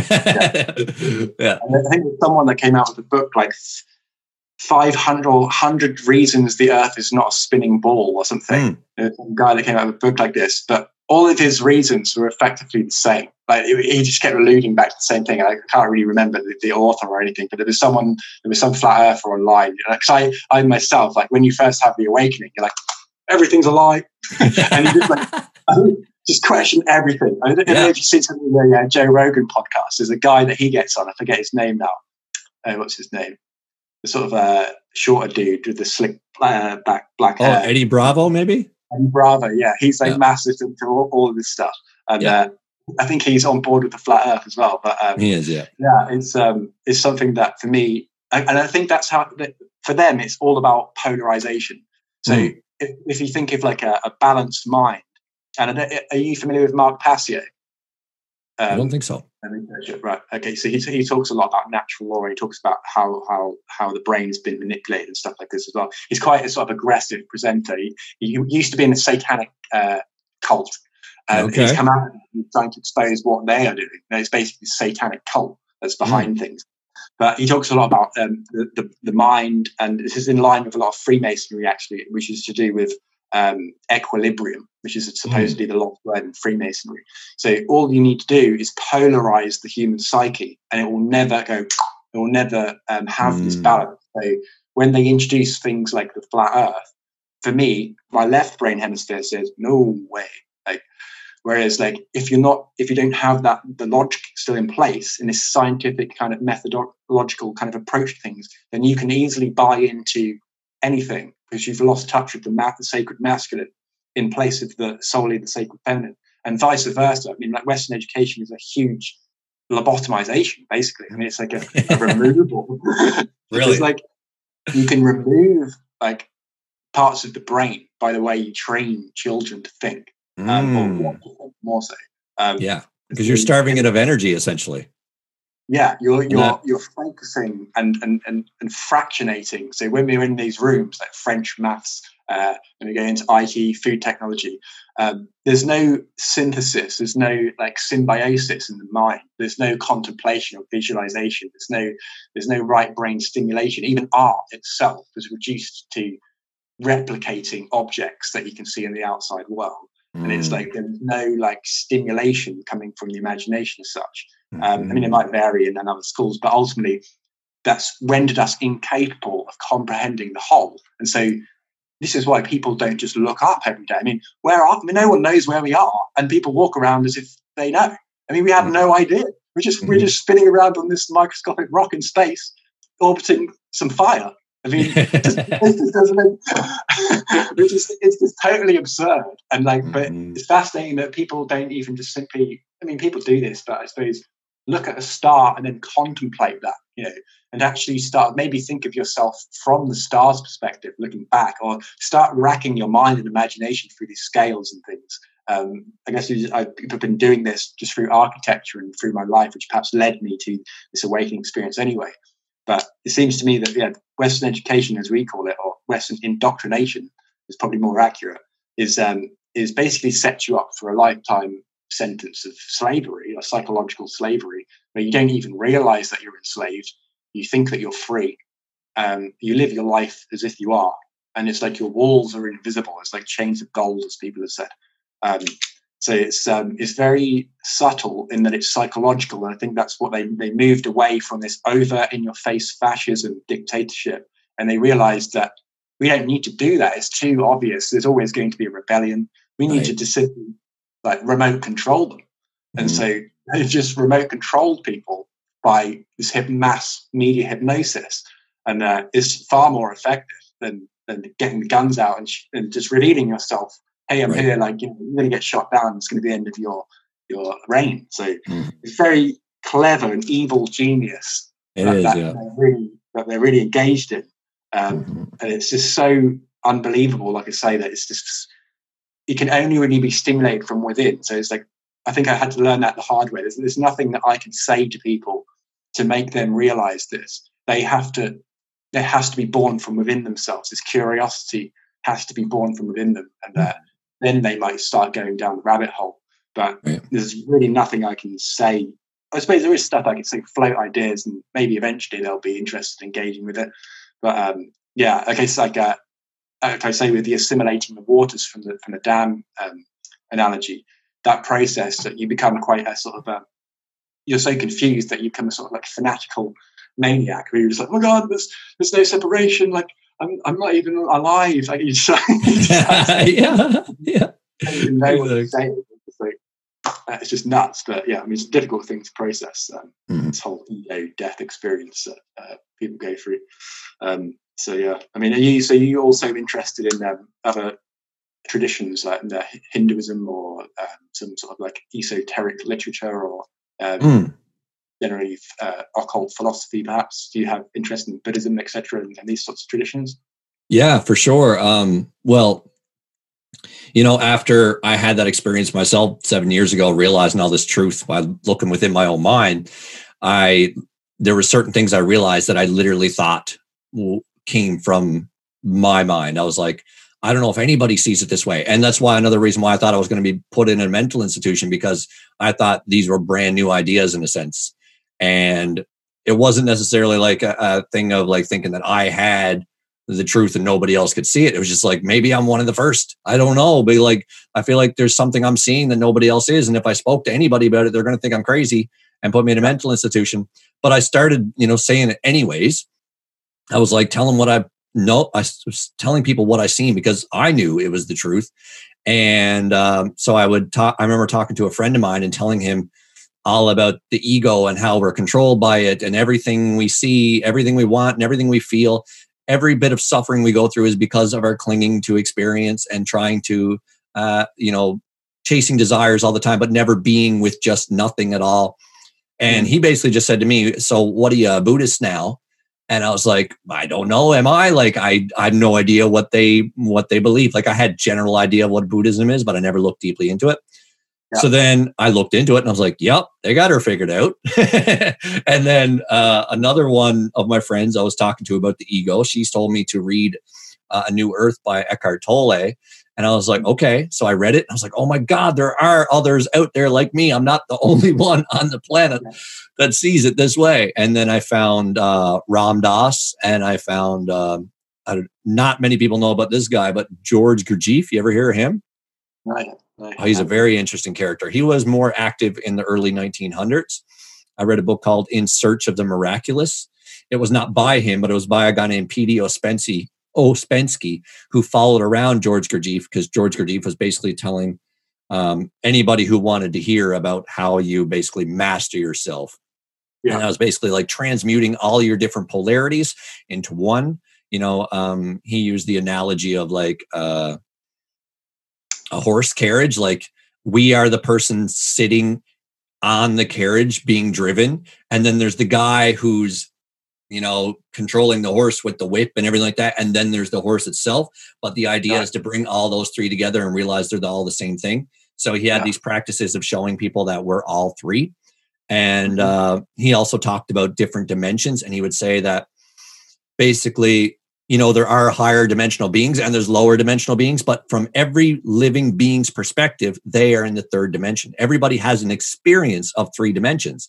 So you and i are experiencing this third dimension but then there's a higher being who can see our entire life in an instant and it, there's like you know uh, there's no real time like our perception of time is only a millisecond to them but see they're still living in a, a three-dimensional world as well but they just understand that they're they're basically just on a higher um, Yeah. way of looking at it i guess so like when we look down into an atom or an electron and see the birth of an electron come into existence and then go out of an existence in an instant that is like an entire universe being born and then dying so like from our perspective that lower uh, dimensional reality that seems like an instant to us but the beings that are existing on that level they experience entire lifetimes and, ex- and experience an entire universe. So i found that very interesting the way he described it. I was like what are higher dimensional beings? Like how can they work? How can there be more than three dimensions? It never made sense to me. But the way he described it is that if you are an experiencing being if you are in a physical form of any kind even if it's more energetic you are still experiencing your reality in three dimensions. Yeah. Everything is relative. Like you and i are seeing three dimensions but then there's five dimensional beings who see our existence as having no perceptual time but then they still are perceiving time from their perspective and then they're in three dimensions and then five dimensions to them is even higher and so on and so forth and it goes forever in each direction. It's kind of like the notes on a piano you know you got c over here and then you got higher c over here but they're both c. So we exist like we're in the third dimension in our octave, but then there's higher octaves than us. And they just keep going and going and going, and there's no limit to lower or higher. So after I found that, I was like, that completely blew my mind wide open. But you know, finding Ram Dass really is what introduced me to a lot of Eastern mysticism, uh, Hinduism and Buddhism, and to me, their description of reality is probably the most accurate in terms of all the religions of the world. I, I, believe every religion of the world has a little bit of tidbits of truth in them. Like you can even find a lot of truth in the Bible or uh, in the Quran. There's still a lot of truth in there. But I just feel like those texts have been a lot more corrupted and changed over the yeah. years to manipulate people. Uh, the original uh, Christian doctrine might have been a lot more accurate to what the truth mm-hmm. is. But as I'm sure you're fully aware, over the centuries, kings and other monarchs have decided to alter those passages to say, you know, I want to support the idea that I can have slaves. So let's use this passage about obeying your master to support the idea that I can have slaves. But in reality, if you if you really uh, scrutinize that passage and understand it from a higher perspective, really what it is is that when you surrender to the force of nature within you, when you're not trying to be separate from it, when you're not trying to be your egoic self, you are surrendering to that higher power and you become a slave to it. Be like you just say, universe, what do you want me to do? And you obey it. When you have that mentality, then you return to God. So kings use that as a way to like, when you obey me, you return to God. But yeah. the idea in the grand scheme of things is that everybody has that God within them and we don't need to listen to a physical king in order to yeah. find that. Everyone should find the king within themselves or, or the God within themselves. So there's all kinds of different truths in all kinds of different holy books that accurately represent what's really happening. But uh, as I said, you know, they've all been corrupted in some way, shape, or form to keep this whole narrative of control going. Yeah, I think they're they're often misconstrued throughout history. I mean, if you look at uh, yeah, I mean, any of these mainstream religions, uh, the, the common denominator is that it's never about you. It's always about someone else, some other being, some higher being. And like mm-hmm. as soon as someone's telling me that, I'm like, goodbye. Yeah, exactly. and you'll never achieve that state. You can never hope to be as holy as Jesus because we are mere mortals and he was a higher being and he was a son of God and we are God's children, but still we're nowhere near Jesus and never will be. So that kind of rhetoric is just something that steers me away right away. When anybody talks about separation, when you say you're here, you're a lower form, and then Buddha, Krishna, Jesus, uh, Elohim, whatever you want to call him, he's a higher form, and there's no way you could ever be that. You can only aspire to be similar to it. That to me just uh, screams false because what I know to be truth is that we are all the same being experiencing itself in an yeah. infinity of different ways. So anybody talking about separation, I just dismiss entirely. Yeah, and that's that's been the crux of these religions. That's how they've. I mean, it's it's like uh, hypnosis again. It's just constantly. You know, if we're sort of looking from, in a way, what we're looking for, and mm. they've removed that that uh, introspection. They've they've removed what's known as I think uh, is divergent thinking, um, where you're kind of contemplating contemplating reality, uh, stimulation of the imagination, etc., and, and a more philosophical mindset. They've sort of outsourced that uh, to these other deities, and it's always about worshiping or, or mm. you know uh, subscribing to idolatry. So they've switched off that mechanism in the mind, which is what's required for you to actually have this, uh, you know, uh, which I guess is a cerebral event, which allows you to raise your kundalini and, and have this uh, new expansion of awareness. And then you then you realize how the deception works, uh, how these stories in religion have been manipulated and used to just keep people in a, in state of fear and a state of uh, constant you know, worship. And it's just yeah fascinating how these these traditions always have a more of an esoteric stint from where they've grown from. So with Gnosticism, which blossomed into Christianity, when you look at these esoteric uh, scriptures, etc., whether it's Dead Sea Scrolls or whether it's like Sufism with um, with Islam, there's always something, some seed through which these things blossomed, and at one point they became, became corrupted, perhaps. Um, but then right from the from the middle of that is perhaps I mean there's one diagram where he like this Mark Passio shows those like exoteric religions as he shows, and then he shows the esoteric tradition, and in the middle he shows uh, truth, and it's uh, this truth is something that can only be really inwardly uh, visualized and realized. Um, And so that's what I think a lot of these poets and philosophers have been alluding to. They're very quite hard to um, to understand. Like people like William Blake, you know, think of these these total visionaries, um, where they're saying like you know uh, the truth can never be told, so to be understood and not be believed. Mm-hmm. Um, so it's not something where like you see in a classroom where someone is telling you something that is making your mind very active and focused. You're very attentive. You're very you're you're, you're basically paying attention. So it's like pay attention. Everyone is like not no one is sort of like opening up their minds, lying in a field or staring at like a lot of these Indian mystics. They talk about how they had these experiences when they were just simply sitting under a tree, just looking at a leaf, and they they were imagining themselves moving through the leaf like and just shifting their awareness. Like so it's effectively and a lot of these people were totally illiterate and like country bumpkins. And so it just goes to show that you don't need to know anything. Like in fact we're sort of born with this awareness and we, we have it removed by all of these establishments and all these traditions. And it's it's such a trip. and, or you're being sort of led like a you know, here kitty kitty kitty just you know, being led down a garden path. And eventually you just accept the uh, the uh, the enslavement. But yeah. as an architect, it's interesting to uh, see how almost the, the buildings and, and, the infrastructure that we're surrounded by is also conspiring against us having these realizations. Because we're constantly, like right now, I'm in this room, I can see about what the maximum three meters away from me. But actually, my reality right now is that just like at nighttime in a clear night sky, that's my current reality. But I'm not contemplating that because it's simply outside, out of mind. But if we were more so in tune with nature, more in touch with nature, away from these cities that are just so distracting, like you've seen the Truman Show, I imagine, and yeah. uh, Matrix. That, that's just a perfect allegory, the Truman Show. I, I find that quite humorous to watch that because it's just right on cue, right, uh, just I think on the money with that, and just how everyone is like. They often talk about, you know, you need to be a, hermit. We have this whole hermetic philosophy. When you go off on your own, then you start to visualize, then you start to imagine.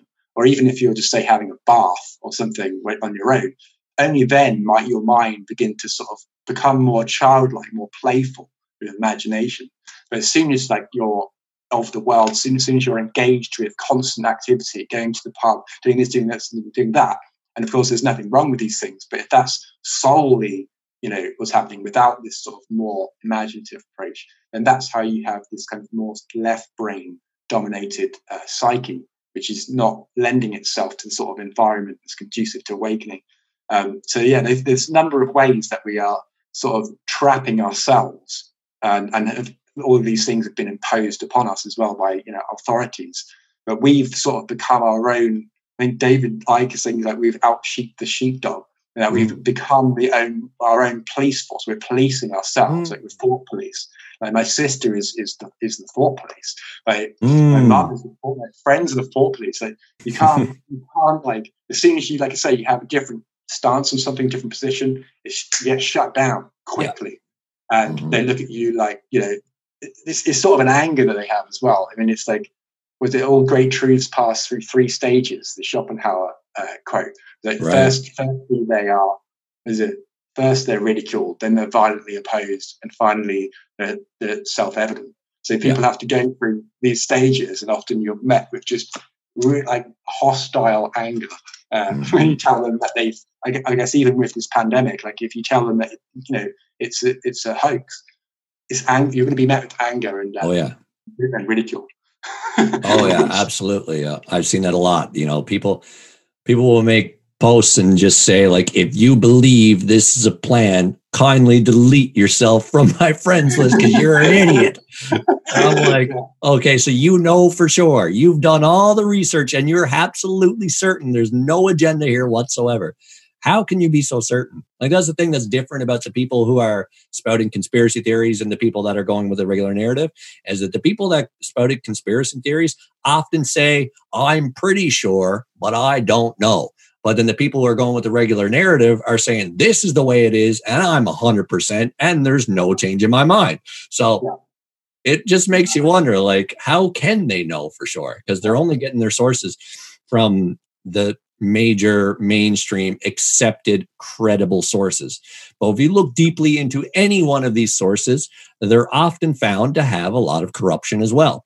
and especially the idea of that the major media conglomerates of the world are all owned by the same people and they're owned by the people that are basically just keeping industry going making sure their industry thrives and it just makes you wonder is there a conflict of interest here could they be only feeding us this media because it puts more money in their pockets puts more power in their control like I don't know. Like when, like you said, when you open your eyes to it, it seems pretty obvious what's going on. Again, I don't know specifics. I don't know if we are controlled by a reptilian race that came here to mine our gold or whatever. I don't know.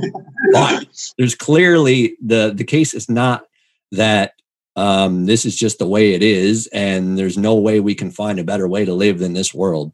You know yeah. it, it, just seems outrageous to me to even consider that. And like you know okay yeah there's got to be poverty. There's got to be war. That's just part of the human condition. There's no way we can get around that. There's got to be fear. We have to we have to acquiesce to a higher state because we are not educated enough and we are mere humans and we should look to the scientists of the world to answer all of our questions and just because we haven't gone to school for 20 years to learn about this stuff we can't understand it on a deeper level uh, that's yeah. just outrageous. We we had the capacity to understand anything. Like you said, like a lot of these people that had these awakening experiences and started to really understand things from a deeper level, they couldn't even read. You know, it doesn't matter if you have this knowledge that comes from the world. You come into this world with everything you need to know. But your interaction with our society basically says you are less than, you don't know, you're only a kid. There's no way you could possibly comprehend. So you might as well listen to your teacher and listen to your parents and just take what they say at face value. And yeah. then we get scared because we feel pain. And then our teacher or our parent is like, the reason why you feel pain is because of this. And then we look to them for answers because they seem to have the answers to get rid of our pain. And when someone mm. offers you a way out of your suffering, you're going to take everything they say at face value. Yeah. That's pretty much the the structure of religion religion in general. yeah, yeah, and it seems increasingly politically so. Like they are playing daddy, really. Mm, government, yeah, um, like more and more apparent as the years go by. Like mm. you know, mm. now they kind of want to. Uh, well, I saw one one bill they were trying to pass, HR six six six. I've seen that one. There's mm-hmm. the there's the numerology for you. Um, but um, yeah, you've seen that one, right? Where they, they want to come into the homes now. They're like, the virus is no longer on the streets, it's in your house now. We're going to come and take your children. like, what? Hang on a minute. so, I was like, we need to we need to raise your child now because you're not, you know, basically you're susceptible to being racist and all this stuff. Like humans are flawed. Like we need to there needs to be more of a structured approach, a more globalist approach to, you know, raising people methodically so that we're basically all the same. These yeah. drones. It's um, insane. But yeah, it's interesting well, there you go again. Yeah. Well, all good. All good. Awesome. Awesome. But yeah, that's what we were just saying. I can't remember who said, but like, yeah, the more you know, the more you don't know. Like it's um, it's this kind of like confusion. Like people who are doubting themselves are the people that have like uh, become aware, become more conscious. But the people who are cocksure are the people who are still unconscious. Yeah, and it's this weird paradox. Like you often see people that come out of their uni or come out of college. You can you can see this arrogance in them, and it's mm. like you know they they for them they they know everything. It's like everything is just capped yeah. um, in this sort of eggshell, and uh, it's quite fascinating to see how it works. I mean, even just yesterday on, on the beach, I could see a load of uh, students, and it was it was that same sort of um, excessive intellectualism where mm. like everything has become knowledge based. Like almost all conversations now um, are increasingly about you know knowledge. It's, it's like some sort of uh, battle, like who knows the most, who has the most so information. yeah, and it's like mm-hmm. and it's so so off the beaten track from spiritual ev- evolutions and, develop- and self development. Um, mm-hmm. But it's all to do with like um, the ego. You know, really, it's um, it's like I know this, and I therefore have more power. Like knowledge is power. You know, yeah. And so it's, it's it's I'm not one that really fares too well in these like oppositional um, environments. So like it'd be it's kind of the one thing that I've started doing actually is listening to people that I know that I disagree with. Um, mm. I found that it's like, well, hang on, like it's been half an hour since I you know started listening to this, and I don't even I haven't even disagreed say with someone that I might uh, otherwise have. I don't know, like there's certain um, there's certain people that I know that I disagree with, like people like Ben Shapiro or uh, often like Candace Owens. I don't know you heard these. Like they're, they're more like they talk about more political things. Mm-hmm. But I purposely try and listen to them so that I can sort of become, I guess, more um, uh, capable of dealing with oppositional uh, debates or just and all, and also to learn things. Because like I say, it's not always like uh, you disagree with everything they say, but it's that's mm-hmm. often the way pitch. It's like you have the left and you have the right. We have these believers, we have these believers. Like let's just balance our mindsets out. Let's just try and get some sort of synthesis and like have an adult conversation. Like, hey, you think this, I think that. But it's often the emotionality gets involved, and it's mm. like becomes this attritional, like uh, quite hard going uh, conversation to have with uh, with a number of people that I've, yeah, unfortunately, like well, you suppose eventually you learn you learn how to pick your battles. It's mm. like, okay, I don't know, I don't think there's much point in me talking to this person or trying to make them aware of this because it's only going to be met with with scorn. It's only going mm. to be ridicule. You save yourself a lot of energy once uh, once it settles down. I suppose it was the first year since since my awakening. That took me about a year to sort of acclimatize to it and let go of just like uh, needing to sort of talk about it so much. Um, yeah. But yeah, it's the process I guess that you've got to go through. Uh, mm-hmm. so, yeah. Have you had like so your upbringing then your family are they like sort of secular? Are they religious? They spiritual? Are they? Um, um my mom always used to say when I was growing up that she feels like there's something higher. That she like she was raised a Pentecost, but she had like she didn't. Well, basically, she didn't. Um, she didn't like it very much growing up because she found that she would go to church and they would teach you about how that only judge only God can judge me. But then everybody at the church was judging each other. So she started to see the hypocrisy in it very young. So she didn't she didn't feel uh, right there. And she went to church her whole young life, but I'm she's never taken me to church. I wasn't baptized into any religion. I don't think she identifies as Pentecost in any way, but she does believe in something greater than herself. Uh, my father, he was more of an atheist, I guess you could say. Yeah, I don't know if he even knew what that word was or if he identified with that. But when I was in grade six, he told me straight up, God is bunko. And uh, so after that, I kind of just realized that he was not a believer at all. He always had a bad taste in his mouth for religion, but I think that was because he was beaten up by other kids who had a different religion than him. Right. But, um, but honestly, uh, I think my family, well, I'm after speaking to my mom a lot about what I believe now. And mm-hmm. every time I tell her what I believe, she's like, Oh yeah, that makes sense. That makes sense. So she's, she's definitely understanding of the whole concept. Mm-hmm. and mm-hmm. she's often asked me questions about what I truly, the way I truly see it. So yeah, she's very open to it. My friends and family in general are very open to it. There are some that uh, you know still disagree with me in some ways, but you know for the most part, um, they're always open to the conversation and they're always open to the idea of expanding what they already know. Yeah, that's nice. It's, it's really um, quite important to have the uh, family or friends around you that can, or at least some of them that you can have some support from or understanding. Uh, because yeah, otherwise I think for the moment it's like uh, a lot of the people who we perhaps resonate with are on the other side of the world, uh, and so that's why I think it's great that social media is sort of bringing some of these people together. I mean, even this conversation now would have previously been impossible. Yeah. So it's like it's having people that you see, like you said earlier, like oh, I'm not the only one that's that's going that's brilliant. Like I, you know, to start creating or like find your tribe or find a group of people that are like minded I think it's quite a niche thing still, even though there is this awakening going on. To actually find them in your immediate circle is still quite a challenge, definitely here in London anyway, where it's like the mainframe of the matrix, I call it. Um, and it's like everyone's totally plugged in.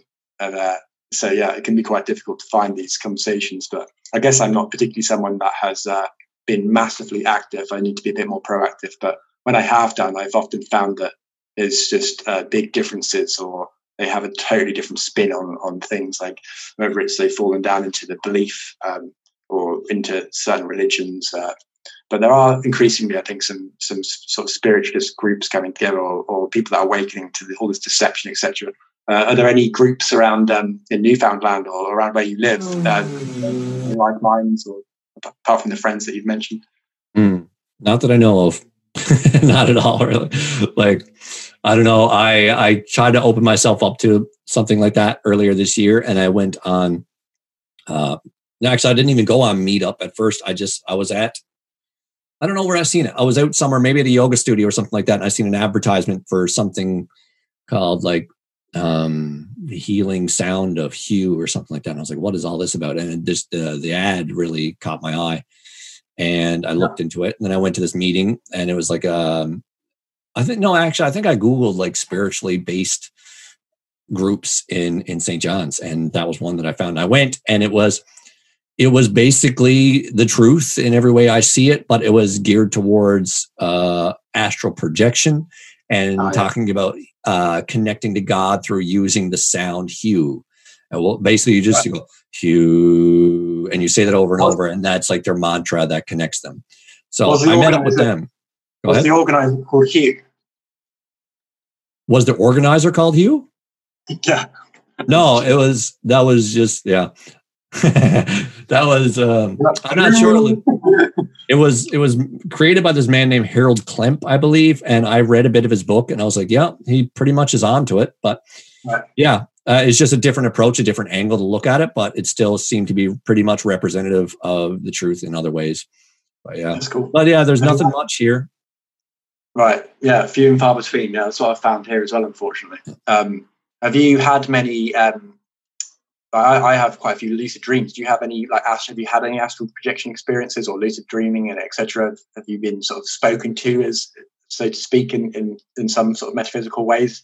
Mm, yeah, most definitely. Um, I guess I have in a sense, but at the same time, I don't see really a separation between dreams and and interdimensional travel or whatever you want to call it that. Like it's all the same to me. It's just that sometimes when you're in a in a more um, I guess, higher state of consciousness, a more stable state of mind, your dreams reflect the truth a lot more. Like you could have dreams that are really chaotic and make no sense to you, they just seem like nonsense. But then you can have dreams that are really profound and teach you something really, uh, really true that you couldn't have fathomed in your everyday waking life. Hmm. Um, I had a very profound, I would call it astral projection experience because to me, I was just meditating on my bed and I wasn't even tired. But then all of a sudden, I was somewhere else. Like I didn't even find myself falling asleep. It was just kind of instant. I was just lying on my bed, and then all of a sudden, I was in a dream world. But to me, it was very very real. I've had many dreams where it did, it seemed just as real as this right now. There was no difference to me whatsoever. And I was also awake in them. I was like, oh, wow, where am I now? What's going on here? Who am I in this world? I would literally try to learn about the, the reality I'm in while I'm in it. Um, yeah. Just okay, so you can still hear me. You're you're frozen, so I just wanted to be sure. Um, yeah, you frozen well, actually, but I can still hear you. all right, that's all that matters. So I'll tell you that one. That was actually a very interesting story. It was um, December of 2017, I was in my apartment lying on my bed meditating. And then all of a sudden I was somewhere else. And what happened was I came to in this reality and I was on a Superman ride. Like, are you familiar with those at carnivals where it's just a straight up and down thing? You like, you rise up and then you drop really fast. Ah, uh, yeah, yeah, yeah. That's amazing. Okay. So I woke up on one of these and I was like, "Whoa, where am I? What's going on? What is what is this? Uh, how did I get here?" Kind of thing. And I, I basically I knew what like I had a big enough understanding to understand that I was in a different dimension or reality. And I was like, "Okay, so who am I here? Am I still Mike? Um, is it still the same year? Is am I still in the same city?" I was trying. I was just trying to piece together everything at once. And so I put my hands out, and we were at the top of this ride, ready to drop. And I put my hands out, and as I did, uh, the person sitting next to me did the same thing and i seen their hands and i could tell they were women's hands. They were small and they had nail polish and and i just had this feeling. I just had this knowing that whoever was sitting next to me was with me. It was my friend my girlfriend whoever. So i was like okay so i, I know that this much that i'm with this person. I could feel the connection between us. And then we dropped on the ride and also when I put my hand out, I think she held my hand as well. So that all kind of just verified that there was a connection there. And we dropped. And when we got off the ride, one of my friends from this reality, his name is Paul, he was there waiting for us. And when. I looked at this girl who was with me, it was somebody who I had been in a band with seven years prior to that. And I I barely knew her we were in a very big band. There was like 20 of us in this band because there was a lot of different singers and we would switch up. It was it was a country tribute band that I joined for a week essentially. So I got yeah. to I got to know her a little bit, but we barely ever spoke, and I hadn't spoken to her in seven years. And for some reason, she was in this reality with me, and I had no idea why. So I was like, okay, so I wonder if she's my girlfriend here. I wonder if she's my friend. Like, what's our relationship? So we started walking. Uh, the three of us started walking around the carnival together, and um, at this point, like I knew that I had come from another reality, and I was just ecstatic. I was filled with so much amazing energy that I, I really couldn't calm down. Like I was just like, oh yeah, here we go. Oh my God. Like it was unreal. It was like I had drinking like 20 coffees and I, I was just filled with ecstasy and it was amazing. And at one point, this girl who was with me, she was on my left or she was on my right and she put her left arm up over my shoulder and she was kind of dragging me down a bit. I felt like the, the weight of her pulling me and where I was so full of energy, I didn't want that to happen. I was like, I want to keep going and I want to feel symmetrical. I don't want to be pulled to the side. So rather than telling her to get your arm off me, I just grabbed her and picked her up and held her like a baby. And when I did so, I remember my hand just kind of when it, when I when I picked her up, my hand just kind of landed on her boob, and I was just like, I just pushed in on it just to see how she would react. And when I did, I felt like this resistance within her that it was not something that's okay. So I was like, okay. I started understand. I was like, okay, she's definitely not my girlfriend. Then she must just be my friend. And then I was putting all this together, and then I understood that at some point it just became evident that she was my friend Paul's girlfriend. And at this point, she never, right. Paul and her had never met in real life in my reality. But anyways, uh, um, at some point she walked away from me and Paul and I kind of separated. And I wanted so bad to talk about what was going on, but I didn't know her and I didn't know how she would respond. So when Paul and I were together, I basically took him aside and I was like, hey, man, I was like, do you and I talk about like the universe and space and other realities a lot? Because we do in this reality. So I was like, maybe we do here too. So he's like, yeah, of course. What are you talking about? We do all the time. We're always talking about like deep ideas. And I was like, okay, cool. I was like, dude, I'm from a different reality. and he was like, what do you mean? And he was really interested. I don't know. I couldn't really tell if he believed me, but he was really like, what are you talking about? Tell me more. So I was like, wow. man, I'm like, I just came here. I just came into this body. I don't even know what happened 20 minutes ago. I don't even know how I got here. I'm from a different reality. And I was like, I was like, what year is it, man? He's like, it's 2011. I was like, well, I'm from 2017. And he's like, what? What are you talking about? And I was like, what, where are we in the world? He's like, we're in St. John's. And at this point, I was living in my hometown of Goose Bay. And I was like, dude, I'm in Goose Bay lying on my bed right now, but somehow I'm here. And he's like, what is going on? And it, I was just sharing all this information with him. And I, like I said, I was just wired. And he had one of these like slushies, you know, these big giant slushies with all the sugar. And I was just like, uh, eventually, my friend uh, Robbie and I'll, another one of my friends from this reality, who I barely ever see, was there as well. Her name is Jill. They both came back and met up with us, but I didn't want to tell them what was going on because I was, like I said, I wasn't sure how they respond. I felt comfortable telling Paul because I knew that we talked about that kind of thing.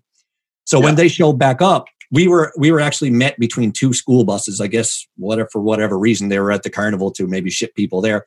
But anyways, when they came back, they were like, "What's going on with you? You seem crazy." I'm like, "Well, I'm just I just drank one of these big slushies and I can't calm down." And I punched the bus, and I just felt like so full of energy. It was insane. And then, anyways, the four of us started walking away. And as they were walking, we were all walking away. For whatever reason, I started to drift behind them and they got further away from me. And as I started to drift, not only did I hear, but I also felt this frequency build up within me. It was like, and it just got louder and I felt it more and it actually shook my body. And wow. then it just got to a breaking point where it was like, and then like I just snapped out of it and I sat up on my bed back in Goose Bay like the exorcist. And I was like, and I was just like, I was like, where was I? What was that? Oh my God, this is insane. And I, at that point in time, I, I kept a clipboard on my wall and a thumbtack.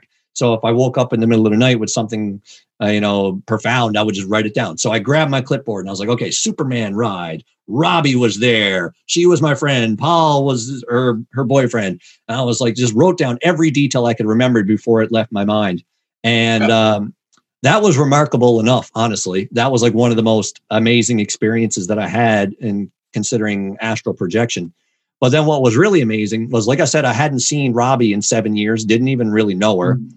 And then um, this was the end of December in 2017. And then the first week of November, uh, I mean, sorry, the first week of January of the following year, um, I was on my Facebook and there was this ad saying the Ike Rich players are putting off a play. And that's like the local theater group in my hometown. And they said, if you want to be involved, you want to be a director, if you want to be an actor, anything like that, come on down to the audition and you can read and stuff like that. I'm like, cool. You know, I've always wanted to act, but I was always too scared when I was younger. But at this yeah. point, I wasn't scared of anything. So I was like, I'm going to try this shit out. So I, I heard this call and I went down to that meeting. And when I walked into the meeting, there was a table full of people all reading the script. And one of those people was Robbie. And I hadn't, like I said, haven't seen her in seven years, haven't spoke to her in that long. And, but honestly, at this point, it had been a week since that experience. And I pretty much forgot it. Like it never even clicked to me at that point that, you know, mm. I had that dream or whatever with her. I just went in and I read and um, I played the character of this Southern man. And everybody, like, she was laughing at me the whole time. She couldn't get enough of my accent and she was just dying laughing at me. And then I ended up getting the part of that Southern man. And then we spent the three month, the next three months in a play together. And every single time we had a practice or a rehearsal, her and I were just connecting like we were best friends our whole life. And it was right. amazing. Like it was just like everything I would say she would laugh at and vice versa. And we we just became like best friends instantly.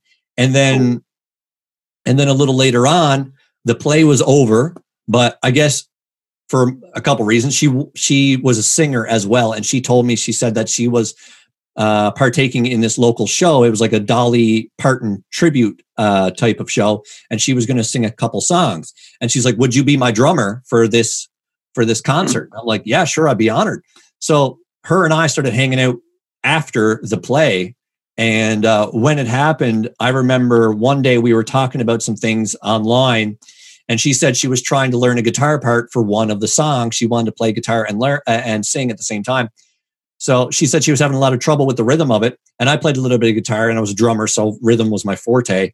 So I was like, well, you know, I could drop up to your house and I could show you the guitar part. So I went up to her house and uh, we played guitar for all of maybe 20 minutes. And then we ended up, she just asked me some questions about me. And I told her where I was in my life and told her that, you know, I'm living the spiritual path now. And trying to educate people on the truth and blah, blah, blah. And then she was mm-hmm. talking to me about all the spiritual experiences she had in her life and how she's never been able to explain them. And I gave her a different perspective. And she was like, oh my God, this makes so much sense now. So we ended up speaking for like three to four hours.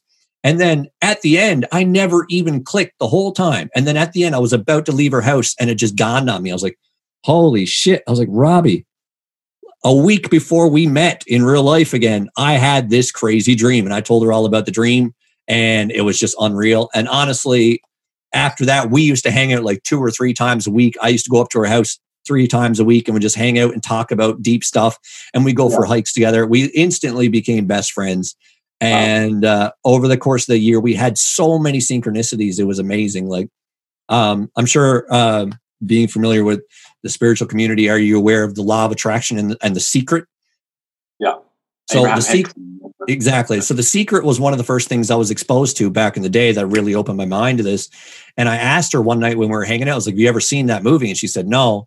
So we sat down to watch it, and then we were watching it, and about maybe a half an hour into the movie, um, she just paused it and was just curious. She just had a question come to her mind. She's like, "What's on your bucket list?" I was like, "What is the things you want to achieve in your life?"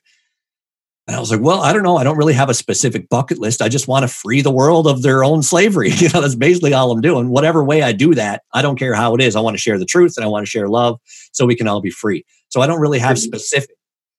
But then she told me her, she's like, I want to swim with manta rays or some sort of, I don't know, some sort of ray. you know, she's like, I want to swim with them and I want to swim with, uh, with uh, whales as well. And I was like, that would be really cool. I was like, I want to put that on my bucket list. So I thought that was really interesting. And then, and it kind of just occurred to me. I was like, you know what? I guess I do have things now that I think about it. I was like, one thing that I've always wanted to do for the past few years is I want to conduct an orchestra. I want to be the guy that does this and controls all that music. You know, I want to be in control of all that happening.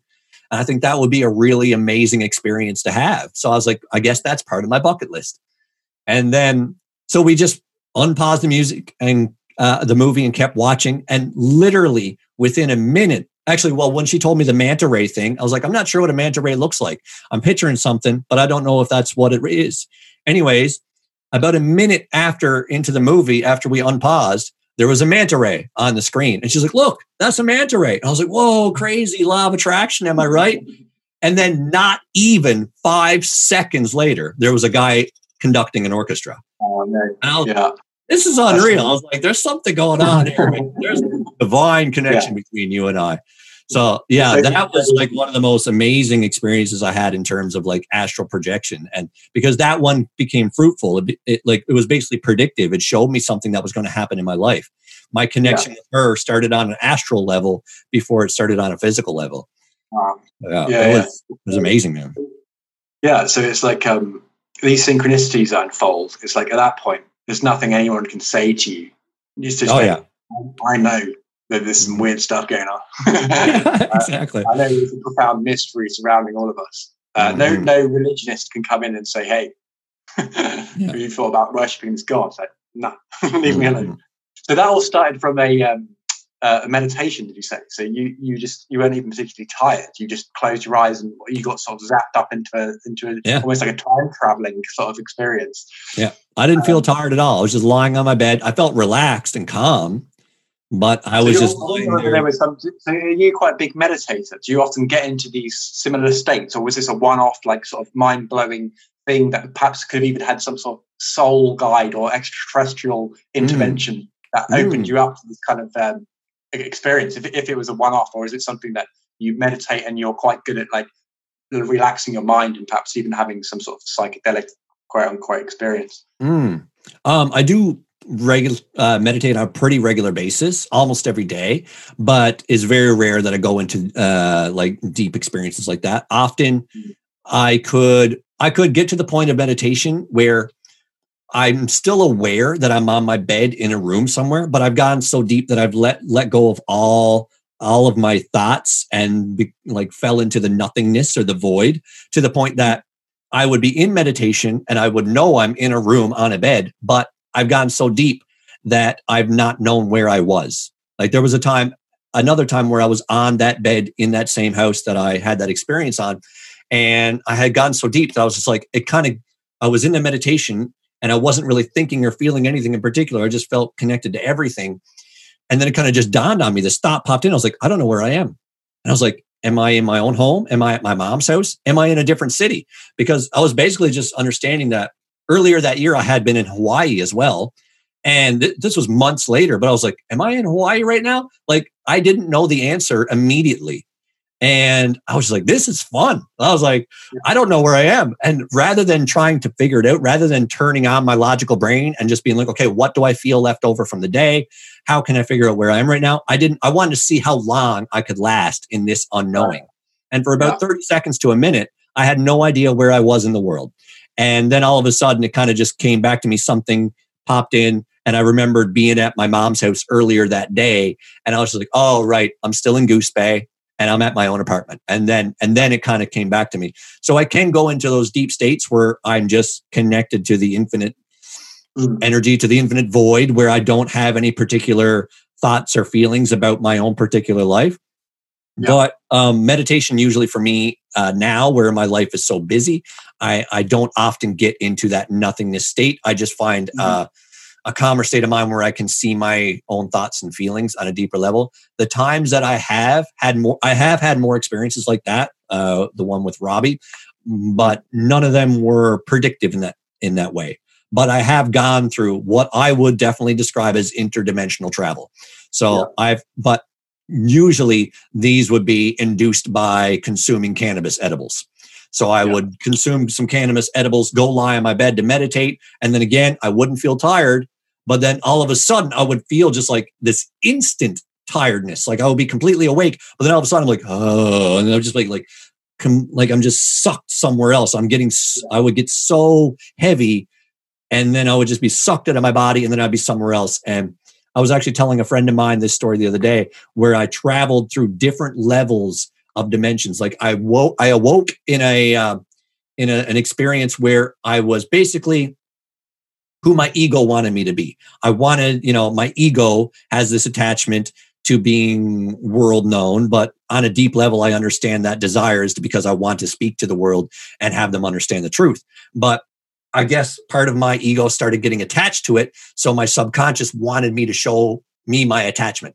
So mm. in this world, I was world known for being a spiritual person, but I wasn't being spiritual. I was being phony holy, as Ram Dass would call it. And I remember being on my bed and I was still in the same room. I could see my room perfectly. Like everything was the same, but I was in a different dimension of it. And in this dimension, my father was there, and my father had passed, I think, like three years prior to this. So it was just amazing to be with him. I was like, oh my God, dad, you're here. And I just felt this loving connection between them. I was like, this is so nice to hang out with you. And he was like, yeah, it's been, it's great to be with you too. And he's like, I'm always with you. And it was just this really beautiful experience in general. Yeah. But then I kind of snapped out of that one and dad was gone, but the room was still the same, but I was in a different dimension again. And in this dimension, I had carried over that exciting, loving energy. So the way it kind of expelled itself when I got to that next dimension was that it was just insane laughter. Like I sounded like a maniac. I was like, oh, like just losing my mind laughing. Yeah. And then in this world, this was where I was phony holy. Like I came, I came to, and then I was like, oh my God, this is amazing. And then for whatever reason, my mom called me and I came out of my room uh, she's yeah. like, What the hell is going on in there? You sound like a goddamn maniac. And I was like, I didn't even want to tell her that I was with dad because in this world, I just felt this disconnection between my mom and I. I never felt like we were close and I didn't speak to her about this thing. So I just kind of understood that, um, you know, for whatever reason, she wasn't going to get it. If I said I was with dad, she'd probably been like, no, your dad's gone. You got to accept that. So that's what I felt from her. So I never even bothered to tell her. But at the same time, she was like, What's going on in there? You sound crazy. There's these men here to see you. They're sitting at the kitchen table waiting to talk to you. So, like, that's what I was telling me. Like, you know, people do want to speak to me. They want to work with me on a big scale, but I still never felt the spirituality. I wasn't, I was being phony holy. And right. my mom was basically someone that was trying to use me to try to get her own footing and become so I could become famous, so she could become rich or something like that. So she's right. like, What's going on? Like, these men are here to talk to you, and you're here, here laughing like a crazy person. Like, what's your problem? So in this world, I had the platform I wanted, I had the recognition I wanted, but I didn't have the spiritual connection anymore. And I didn't have the relationship I had with my family anymore. So yeah. I realized that this was a, a darker timeline where I had something I wanted, but it was an egoic desire. So I didn't have the connection. And then I snapped out of that one and I was in another realm where I was evolving physically. And just to give you some context, I I have a very uh, unbalanced skeleton. I have scoliosis and I have what's called pectus excavatum, which is an indentation in my chest. Like my chest sternum is not outwards. So, but in I often feel this change, like in my everyday life, I feel myself growing. Like I felt my spine get straighter over the years. So I am making this change physically. But in this realm, I had transported to it was going a lot faster. I could feel my spine like waking up and moving and clicking and clacking. And I was just like, holy shit. But when I'm in that state, it requires my full awareness. Like I can't think or feel about anything else. I had to be completely aware of the way my body's moving. Otherwise, I could hurt myself. So I remember going to the bathroom to take a piss. And when I did so, I could feel my spine kind of expanding. But I was like, okay, I got to be super into this. And I went to the toilet and I was like, getting ready to piss. And then what happened was um, my niece, she was four years old at the time. So she would often like just open the door and be like, hey, Uncle Mike. And, but in this reality, I was so in tune with trying to involve my body that I was kind of like curt with her. I was like kind of strict and I was just like, get out, get out. Mike, Uncle Mike needs his time alone. Uncle Mike needs his privacy. Whereas normally I would just like, hey, get out of here. I'm taking a pee. Give me my privacy. I'd be more playful about it. But since I was so in trying to like basically, you know, focus all my energy on that, I was a little bit more strict with her. And she felt that energy and she was like, Uncle Mike, you're mean. And I was like, oh man, I made her sad. And I was so regretful. I was like, I wish I never did that. So in this reality, I never had a good relationship with my family either. But then I like I kind of left And I was learning all this as this was happening. I was like, you got to be nicer to your family. Uh, what matters is that you tell the truth. It doesn't matter if, you know, all these lessons were coming to me as I was experiencing this. And then I remember going to the porch where my mom and my sister and my nieces were, and we were saying goodbye, but there was this tension. Like none of us were loving to each other. None of us were the way we normally are. We're like, oh, okay, see you later. All hugs and kisses and stuff. That wasn't there. So I was like, what's going on? And then I learned all these lessons. And then all of a sudden, I was transported to another reality where I was basically in the heaven realm. And I was sitting in a field with a group of people. Can't hear me? No? There's no audio. Ah, just, just cut okay. off a few seconds ago. Oh, man. That's right. It's Um, only, only, only the last couple of seconds. all right. All right. Boom. All right. Cool. Back. Okay, cool. In. So where was I before I cut out? Um, so the edible experience, uh, you're coming back. Uh, your mum, you were talking about the fact that your you had to accept that your dad wasn't uh, with you anymore, Mm-hmm. um, and something that you got to put behind you. Um, and yeah, you're did I get to the point where I was like transforming my body and my niece came in? That's right. Yeah. Yeah. That's okay. right. So after that, after I basically told her off, she got all sad. And then I realized we were in the porch a little bit later on, and it was me and my mom and my sister and my nieces. And there was just this tension between us. And I I basically just I I felt that we weren't close in this world. So again, I was learning more lessons. And then since all these things were being taught to me, then I got transported to another reality where I was literally just in the heaven realm to me. Like I was sitting in a mm. field surrounded by people. We were all holding hands and we were meditating together. And there was just this absolute feeling of love and connection and togetherness. And then I basically woke up from that. And it was like this fall from grace. Like as I was coming back into my body, I was like, oh, I don't want to go back. You know, that heaven realm was so mm. amazing. It was so beautiful. I want those experiences. But as I was transitioning back into my body, there was like this intelligence communicating with me saying, I, although you don't feel this ecstasy in every day, this is equally as important, and you have to do this work here as well. So you can find joy and you can find heaven in this realm if you just understand that it's always there with you.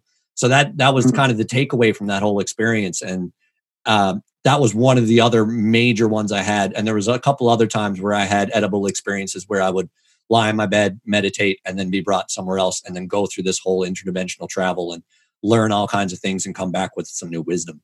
Wow, it's quite a malleable um, mind you've got there. Then it seems Mm. like uh, you've got um, you've got a pathway. It's lending itself to these experiences of other densities, dimensions, whatever we want to call them. Um, So Mm. there's the one original which was not um, cannabis induced, and then the other ones have been uh, edible cannabis induced. Mm-hmm. And, and that's fascinating because how you talk about um, being sort of sucked into this other reality, and you still have the memory of that feeling, that sensation, and and the and the lucidity of those other dimensions. That's when you, when you kind of like are looking around in these other states, and you can touch things and you can communicate, and it's just one hundred percent real. Mm-hmm. It's just like what you know. It's the most, like you say, it's the most ecstatic uh, experience that you can have. Like I've I've only had those through. I've only had one astral projection experience, um, which was nothing of the sort of what you've just described.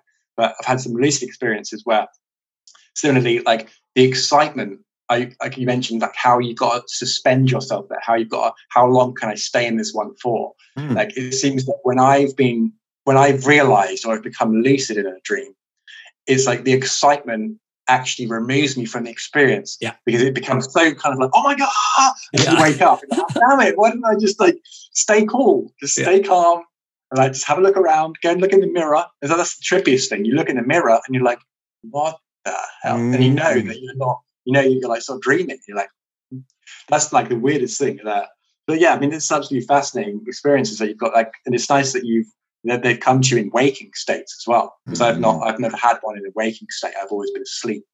So like, and, and the fact that the synchronicities followed with your friend as well, uh, and it's a sort of confirmation of these kind of like otherworldly experiences. So do you feel like you're having these as a sort of like? I mean, some people talk about um, how we come into this life and we have a certain path that we're to experience, and perhaps you're being given these experiences um, in some ways for you to then relay those and help. Like you're obviously trying to raise human consciousness and share these these stories and help to basically create a better world.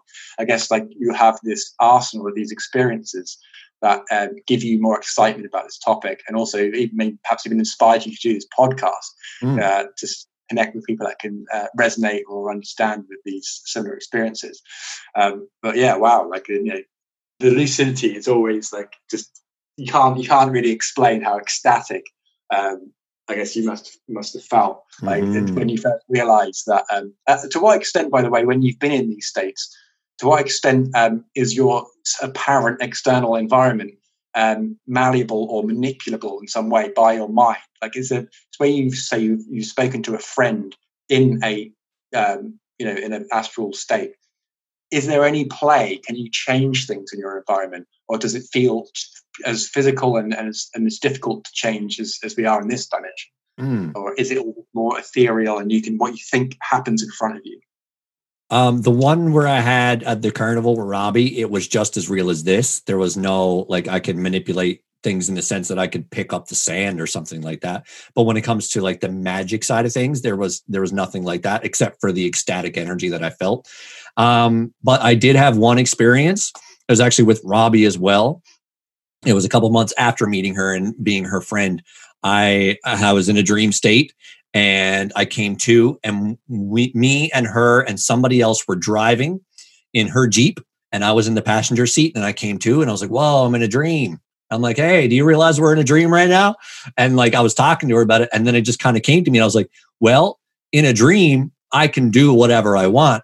And then I just had the thought of making the Jeep fly. I was like, I'm going to will this Jeep to fly.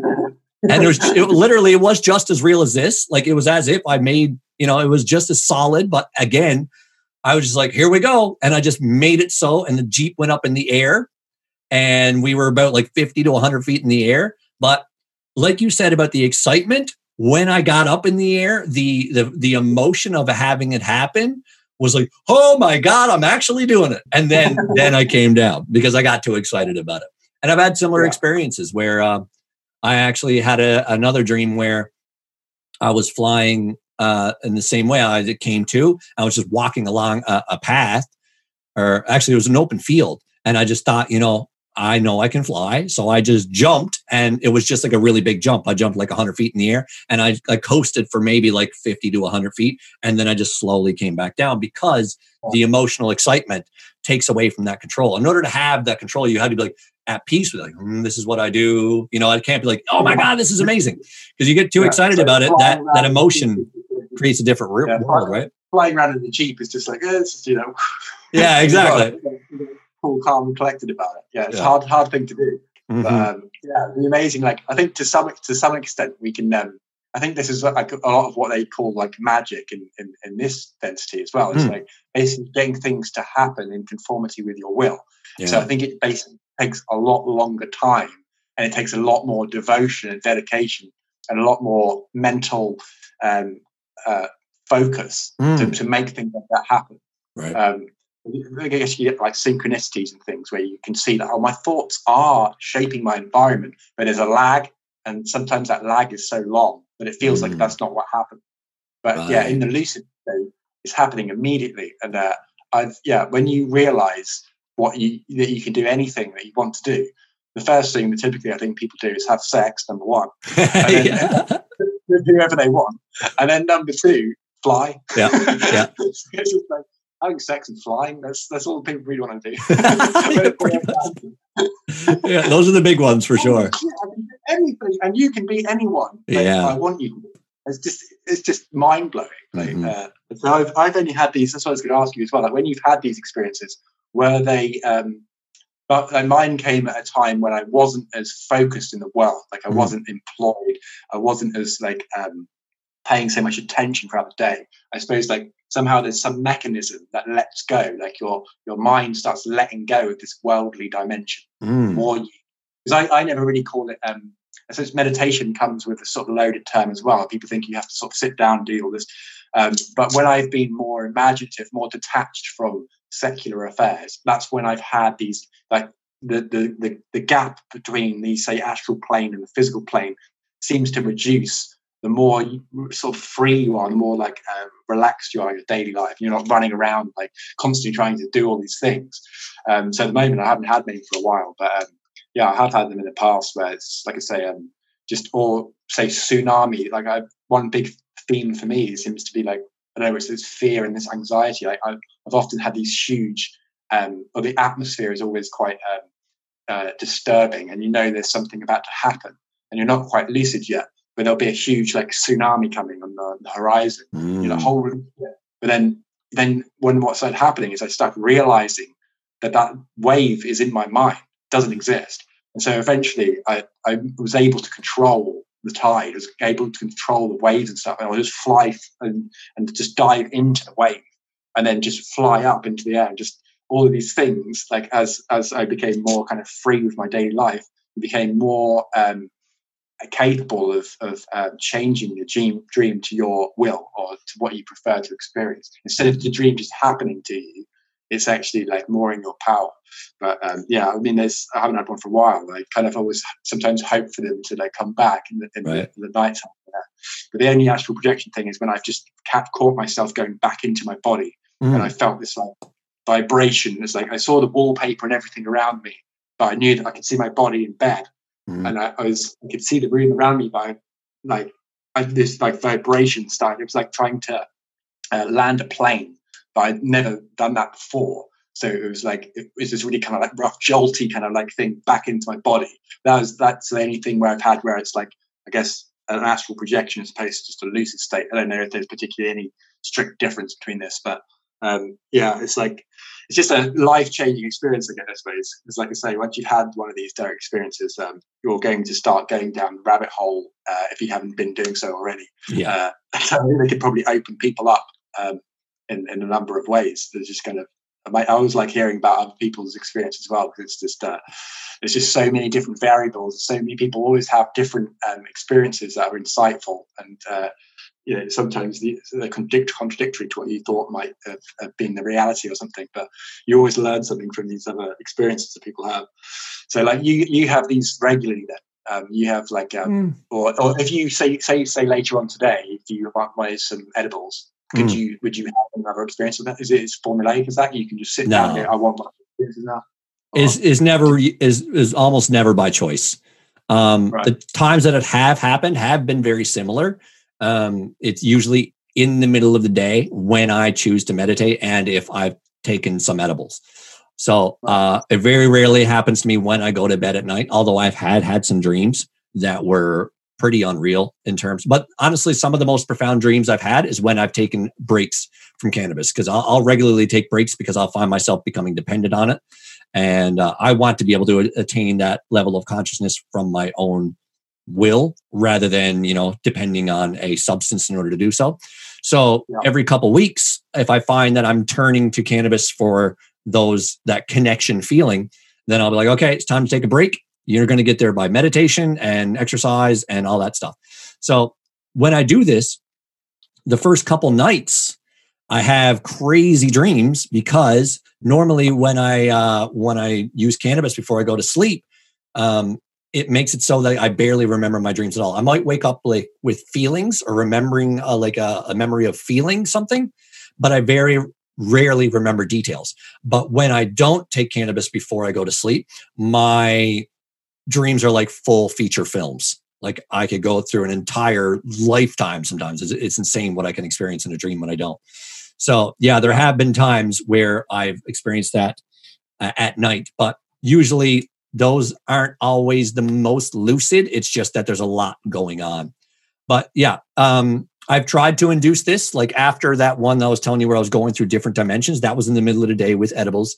So then a couple days later, I did the same thing. I took the same amount and then I lied on my bed in the middle of the day and I just meditated. There was I didn't even I don't even know if I felt the effects of the edibles. Sometimes right. I don't even feel it at all and then other times I'm literally inter- interdimensionally traveling, and it does it doesn't seem dependent on dose at all. It's just like by chance. So I feel like I just it just kind of happens to me when I most need it. Uh, when mm. you know when my mind has gotten to a point where I need to shed some aspects of my ego, I'll go into an interdimensional realm where it I can learn those lessons in a deeper way, and then I come back with that knowledge. So yeah. I don't know how many experiences I've had. Like like I said, I woke up seven years ago, and I probably had maybe like 10 or 12 experiences that I would consider astral travel or, or interdimensional travel. Yeah, but I don't know. I don't really know the formula formula to mm. induce it. Uh, I, would love to get it down pat, but I feel like just I feel on a deep level my desire for it is keeping me from doing it. You know, if I'm like, oh, I want to do that again, then it's not going to happen. But if I let go of the idea, that's when I'll have a, I'll have another experience. Yeah, it seems to be something more, more so about allowance, is how we allow ourselves to fall asleep. It's like if you really, really go for it, you're just going to not get anywhere. Yeah, and like, you can't try to fall asleep. Yeah, yeah. It's mm-hmm. more like the the subconscious time. Yeah, like I say, just the, the acceptance, the allowance, not clinging hold of stuff, and just allowing the divine timing of things. I always wondered to what extent are there other beings involved, like people call them spirit guides, or maybe even some sort of uh, extraterrestrial guidance. Wonder what to what extent, say, like you're seemingly zapped into this other reality, like with the first story you told I always wondered to what extent, because I watched a bit of uh, Cosmic Disclosure, you aware of Gaia and uh, hmm. all yeah. the shows that have gone They talk about how this guy, Corey Goode, is, is zapped into these other areas of, of, of, the, of the galaxy right. or just different space time continuums, etc. So I wonder to what extent maybe that is a, is a part of it, whether it's just solely a result of the mechanism of the way that you're using your mind. I guess it's like it's so difficult to ever entertain even being able to answer that question. But uh, I don't know whether you uh, have been watching any of these uh, shows that are mm-hmm. talking mm-hmm. more so about extraterrestrials or spirit guides. Uh, whether you have what your take is on that, etc. Um, the I guess I kind of see it like I I see it all as as possible, and I, I do recognize the the plausibility of all of it. Um, and I actually have friends who communicate with extraterrestrials or higher dimensional beings or spirit guides, mm-hmm. and to me, um, to me, everything is real. Every absolutely everything, every thought you have is because it exists in some form. It may be distorted through your own ego. Like I remember hearing an analogy, uh, uh, like an example of it, I guess, uh, when I was listening to a Ram Dass talk. He talked about like how everything is real, like Mickey Mouse is real in another dimension. And I'm like, yeah. I was like, I get that. And uh, the way I kind of make sense of it is that everything that can happen is happening. So it is possible for a, a mouse like species to evolve to the point of self awareness and standing upright the same way we went from four legged creatures to chimpanzees to a conscious being. So, in some other dimension, there is a mouse that is three feet tall with giant ears and it goes around with a high voice. And you know what I mean? But the thing is that Walt Disney probably had that thought, but it was distorted through his own personal ego. So there might be this vibrational effect coming from the dimension where Mickey Mouse exists, and that waveform goes out into reality and interferes with all kinds of other waves. And then it, it basically hits the mind of Walt Disney, and Walt Disney just gets this image of a mouse that talks, and he's like, I'm going to draw this. You know what I mean? So, yeah. like, in that reality, if you were to travel there, that little mouse might be entirely different. And it might actually be like uh, a sentient being that is very similar to us, but just in mouse form rather than chimpanzee form. You know what I mean? So all these things are real to me.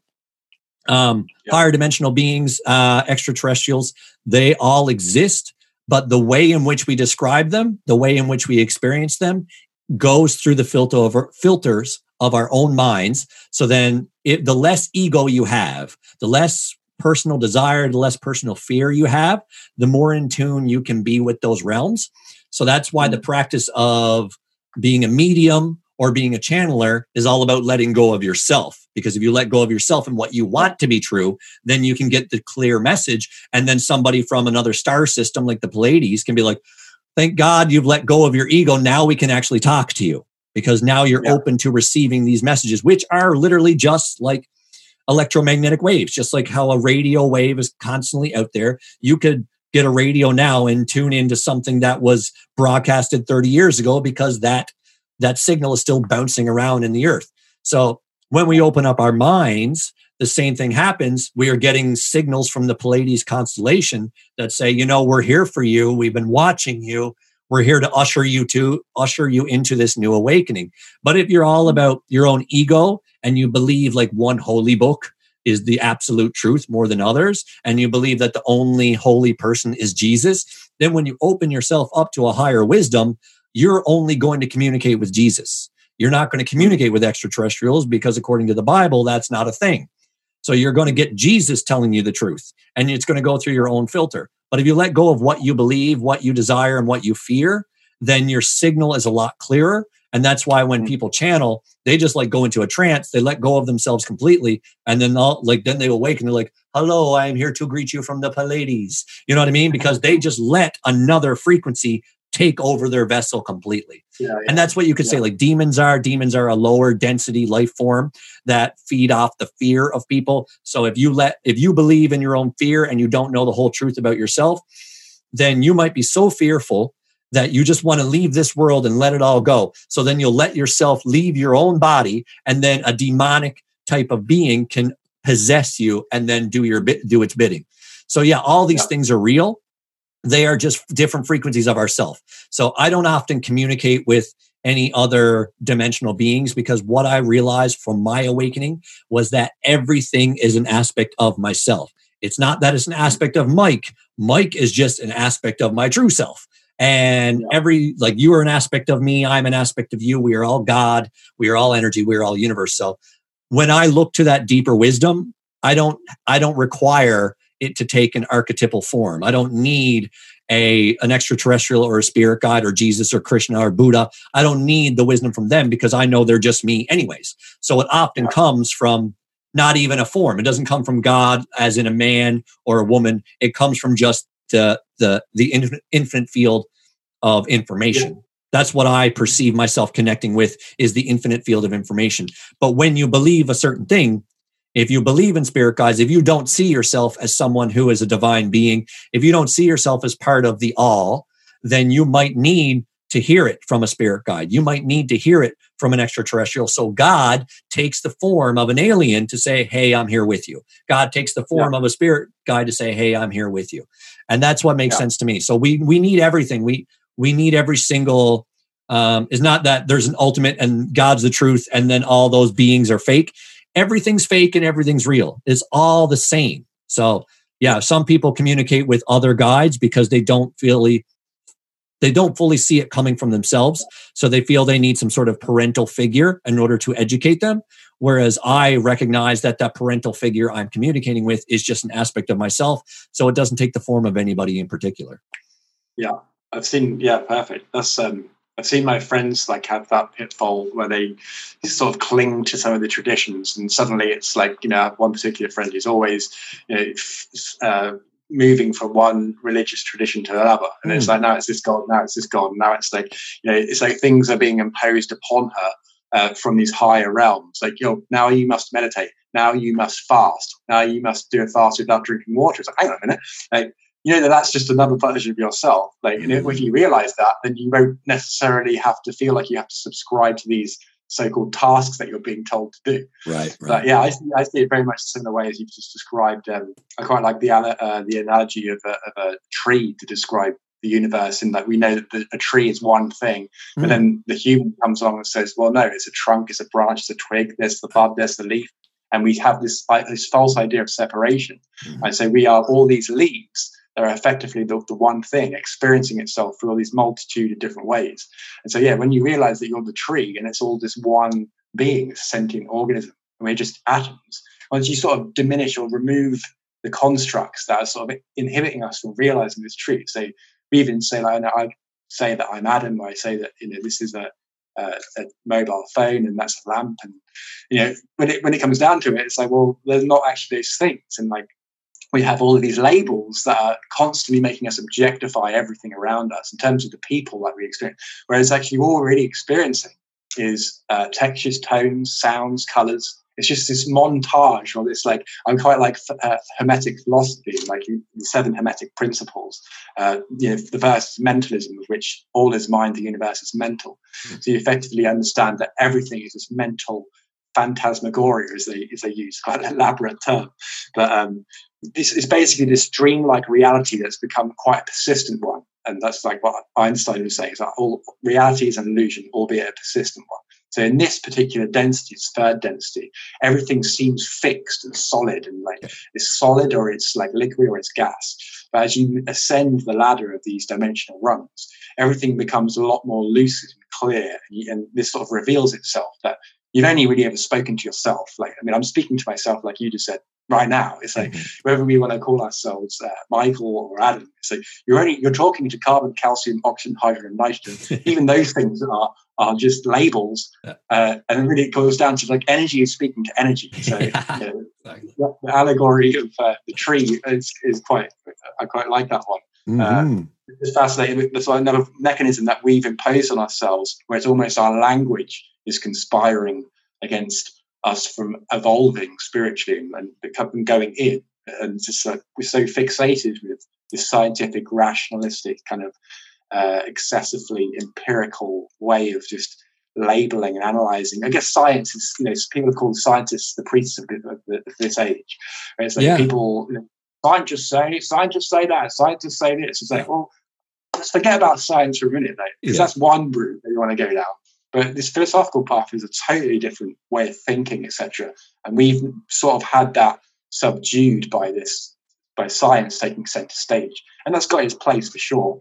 But I think that in in lieu of the philosophical side, you're going to get further and further into this technocracy. You're going to get further into this AI takeover that people are talking about, and people won't realize that they have these amazing innate faculties. Like the human being is the highest form of technology on the planet, mm. but we are totally unaware of how powerful that is. That everything needs to be replaced by technology. So it starts with the holdables, or and then it goes to wearables, and now we're going to start eventually putting this technology into our brains, or like Elon Musk wants to replace the neocortex eventually with this Neuralink thing. And it's, it's like we're constantly just replacing, or we, they're trying to constantly replace our brain and our, our way of being, this sort of technological transcendence, in lieu of what all of these uh, all of these uh, ancient traditions have been talking about. I think that's really what we're trying to help to uh, people to realize as well. It's like you know, let's take a look at uh, just simply another way of looking at things. That this is just Western culture. You're a product of that culture, which has been denied all this ancient wisdom that's been on this planet for thousands of years. Uh, let's try and bring that back to the table. And I think science is actually moving towards that direction. And you know, with biocentrism as, as we started out with uh, Robert Lanza and stuff, people are starting to realize this, uh, and it's becoming yeah more uh, about um, metaphysics. It's becoming more about uh, philosophy, and uh, it's not just this strict scientific dogma that we taught at school. Um, which has led to effectively this sort of world that we're living in, where it's just incredibly um, materialistic, very reductionist.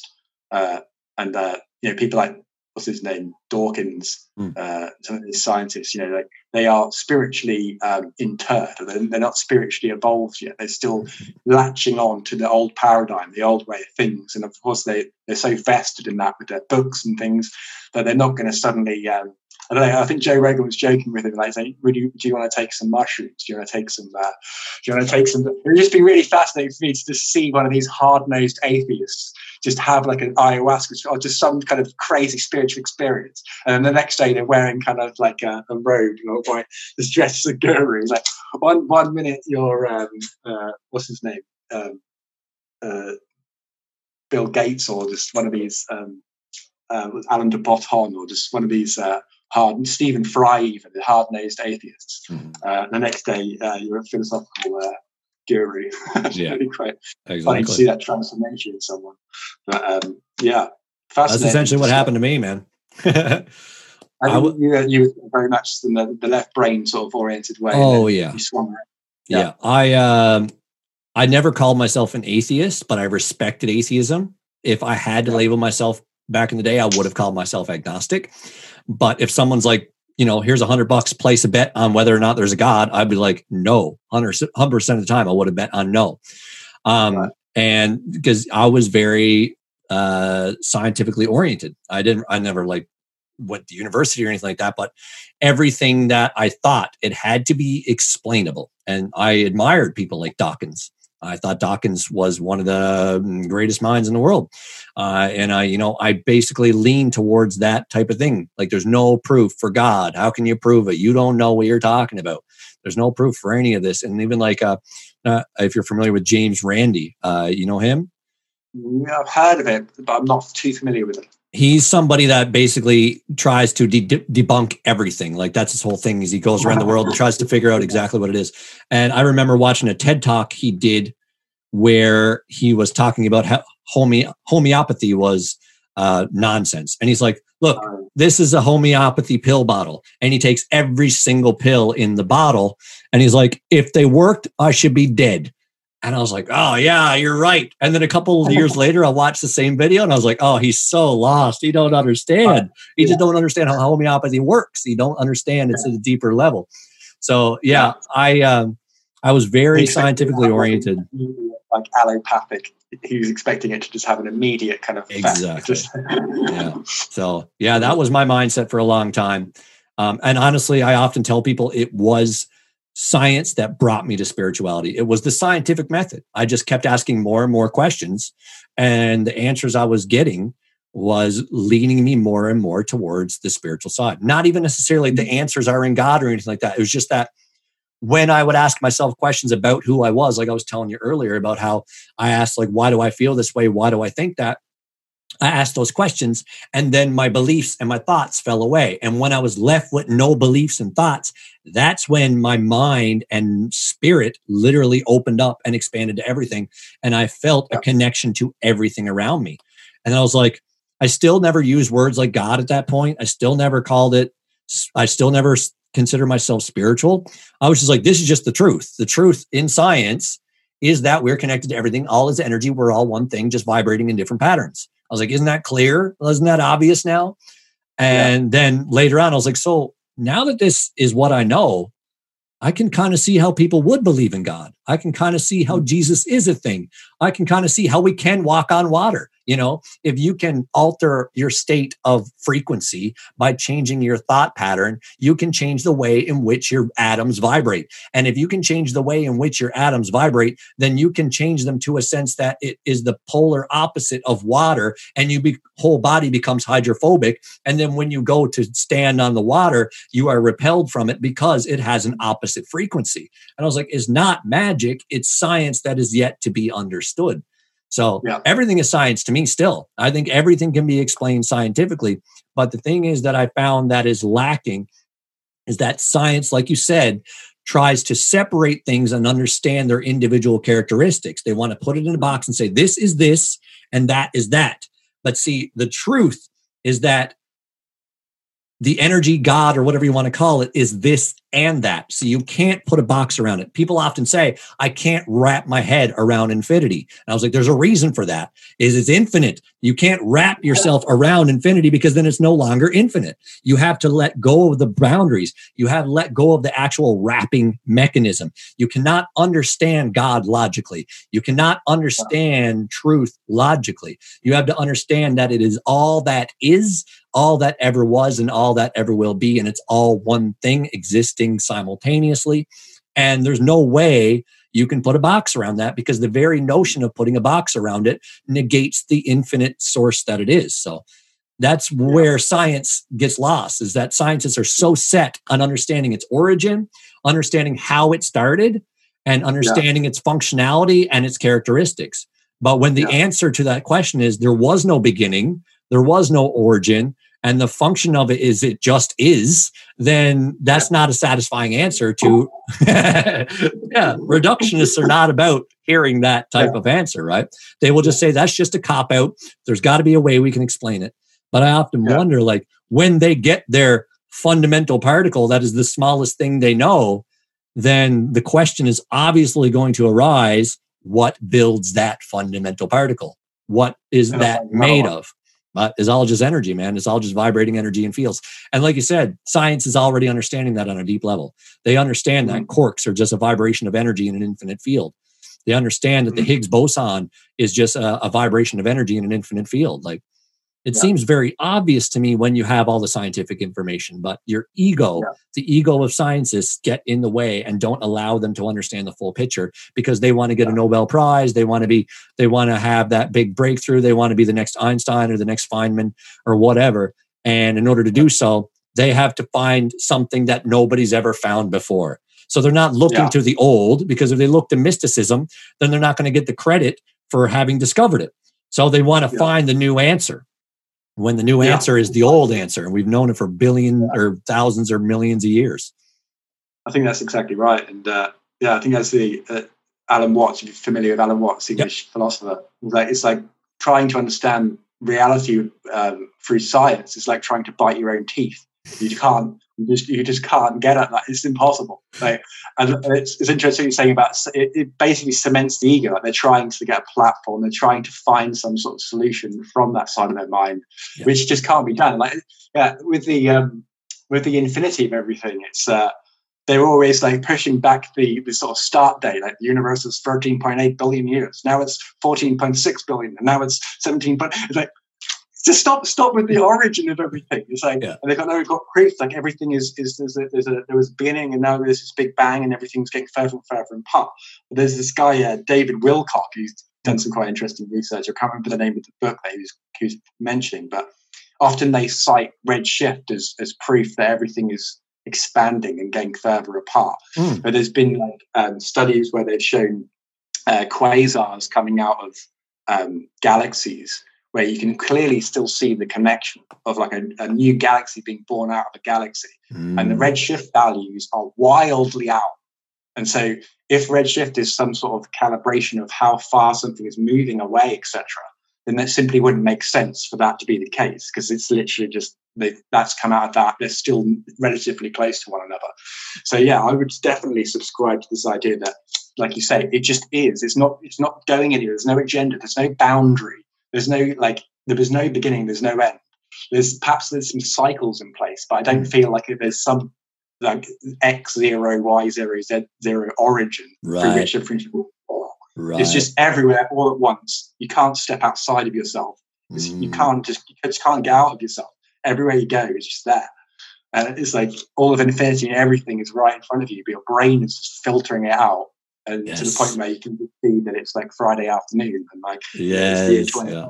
And, uh, it just makes life quite convenient for us in a way because all those things are, are, useful. Yeah. But yeah, that, that sort of truth is a difficult thing to grapple with for sure when you're just totally sold on the idea of trying to progress your, uh, your career uh, in debunking certain things or just mm-hmm. trying to find an answer to you know like is there a god like i suppose my, my the first thing that i say to people who say you know there is no god is firstly to ask them like well what is it like what, what do you think god is because how can you say that there isn't a god when you don't even know what it is mm. but surely the first thing that you want to do is find out try and find out what it is. But I suppose mm-hmm. most people think of a person, and that's where the sort of psyop comes in. Obviously, the idea of a, of a person creating all of this is absurd. But right. it's like when you understand that nature itself is creating all of these forms, weaving all these trees and all these animals and all these organisms, then you, then it takes on a totally different position. It's like, oh, na- yeah, nature, and like like I say with the Hermetic philosophy, like all is mind. Everything is different uh, vibratory conditions of the same thing, which is energy we have mind and matter. These are just these are it's all just energy in different vibration states. So it's like this big conscious mind, this universal mind is what we call God. But mm. of course, people have come along and said, no, it's the person who's got a beard, who lives in the cloud. And people still have that perception, which I guess is why we need to change it from, say, God to something else. Mm. Uh, otherwise, it's like you're never going to get anywhere with these people. But mm. yeah, I mean, like there's this uh, it's just uh, it's, I suppose it's quite um, interesting to be around at this time because I think like it's probably going to be the sharpest change um, in perception and awareness. That's perhaps supposedly what I hear from some of these channelings. So, like, uh, Law of One. Have you heard of this one? Mm-hmm. Law of One or um, Bashar. Like some of the, some of the information um, that's coming through. This guy called Darryl Anka. He's a he's a channel in um, in LA. Um, and uh, they say that you know like there's a lot of the universe is focused or a lot of this galaxy there's a lot of attention on this planet at the moment mm. because the shift that we're going to experience hasn't quite happened like this before uh, the, the severity of it the, this this pace of it and so they're quite fascinated how it's uh, how it's going to all unfold mm-hmm. and uh, mm-hmm. perhaps that's some sort of reason as to why we're even here why we bothered incarnating as what they call um, like uh, what is it um, like extraterrestrial souls or a or a, a traveler uh, mm. as opposed to someone that's been incarnating over and over and over and over here. We've come to the earth at this time simply to have this um, outside perspective so that we can share it ultimately and help other people to see this this perspective that would otherwise perhaps not have been open to it. So I don't know. There's there's so many um, amazing things that are probably happening, and at the same frozen. Damn. Can you can you still hear this? I can hear you now. You're back now. Uh, your your your visual is frozen though. Okay. Well, the, the oh. yeah the video is frozen now, but um, yeah, it depends on how how far do you want to go. I think we've hit the three three hour mark. Yeah. Honestly, like. Um, can you can you not hear? I can hear you. You're frozen, but you're a little choppy as well. Oh, really? Okay, mm. cool. Um, so yeah, we can we can leave it uh, wherever you want, basically. But um, uh, yeah, I mean, we could just go on for for hours and hours. I imagine. Uh, yeah. Stuff because it's like it's like I said before. It's it's difficult to um, difficult to find people uh, that are on the same similar wavelengths, similar people that are going on on this sort of journey. And mm it's often you have to sort of live an inauthentic life if you want to stay in touch with some of the people around me because it's like you have to just put that aside and you have to talk about what you're doing for money and talk about mm-hmm. like uh, how you're just getting by or I don't know all this kind of stuff. Um, so it's been nice connecting with you because it's a it's just a nice reflection of uh, similar journeys. I think. Mm. Yeah. So the only thing I was thinking, like I, re- I recognize we were approaching the the three hour mark, and the reason why I cut it at three hours is because my recording program that I put this through, it won't handle a file bigger than roughly three hours. But yeah. that being said, I, I would really like to spend at least a little bit of time. We could even make it a part two if we go for like another half an hour or 45 minutes. I could chop them up into two parts.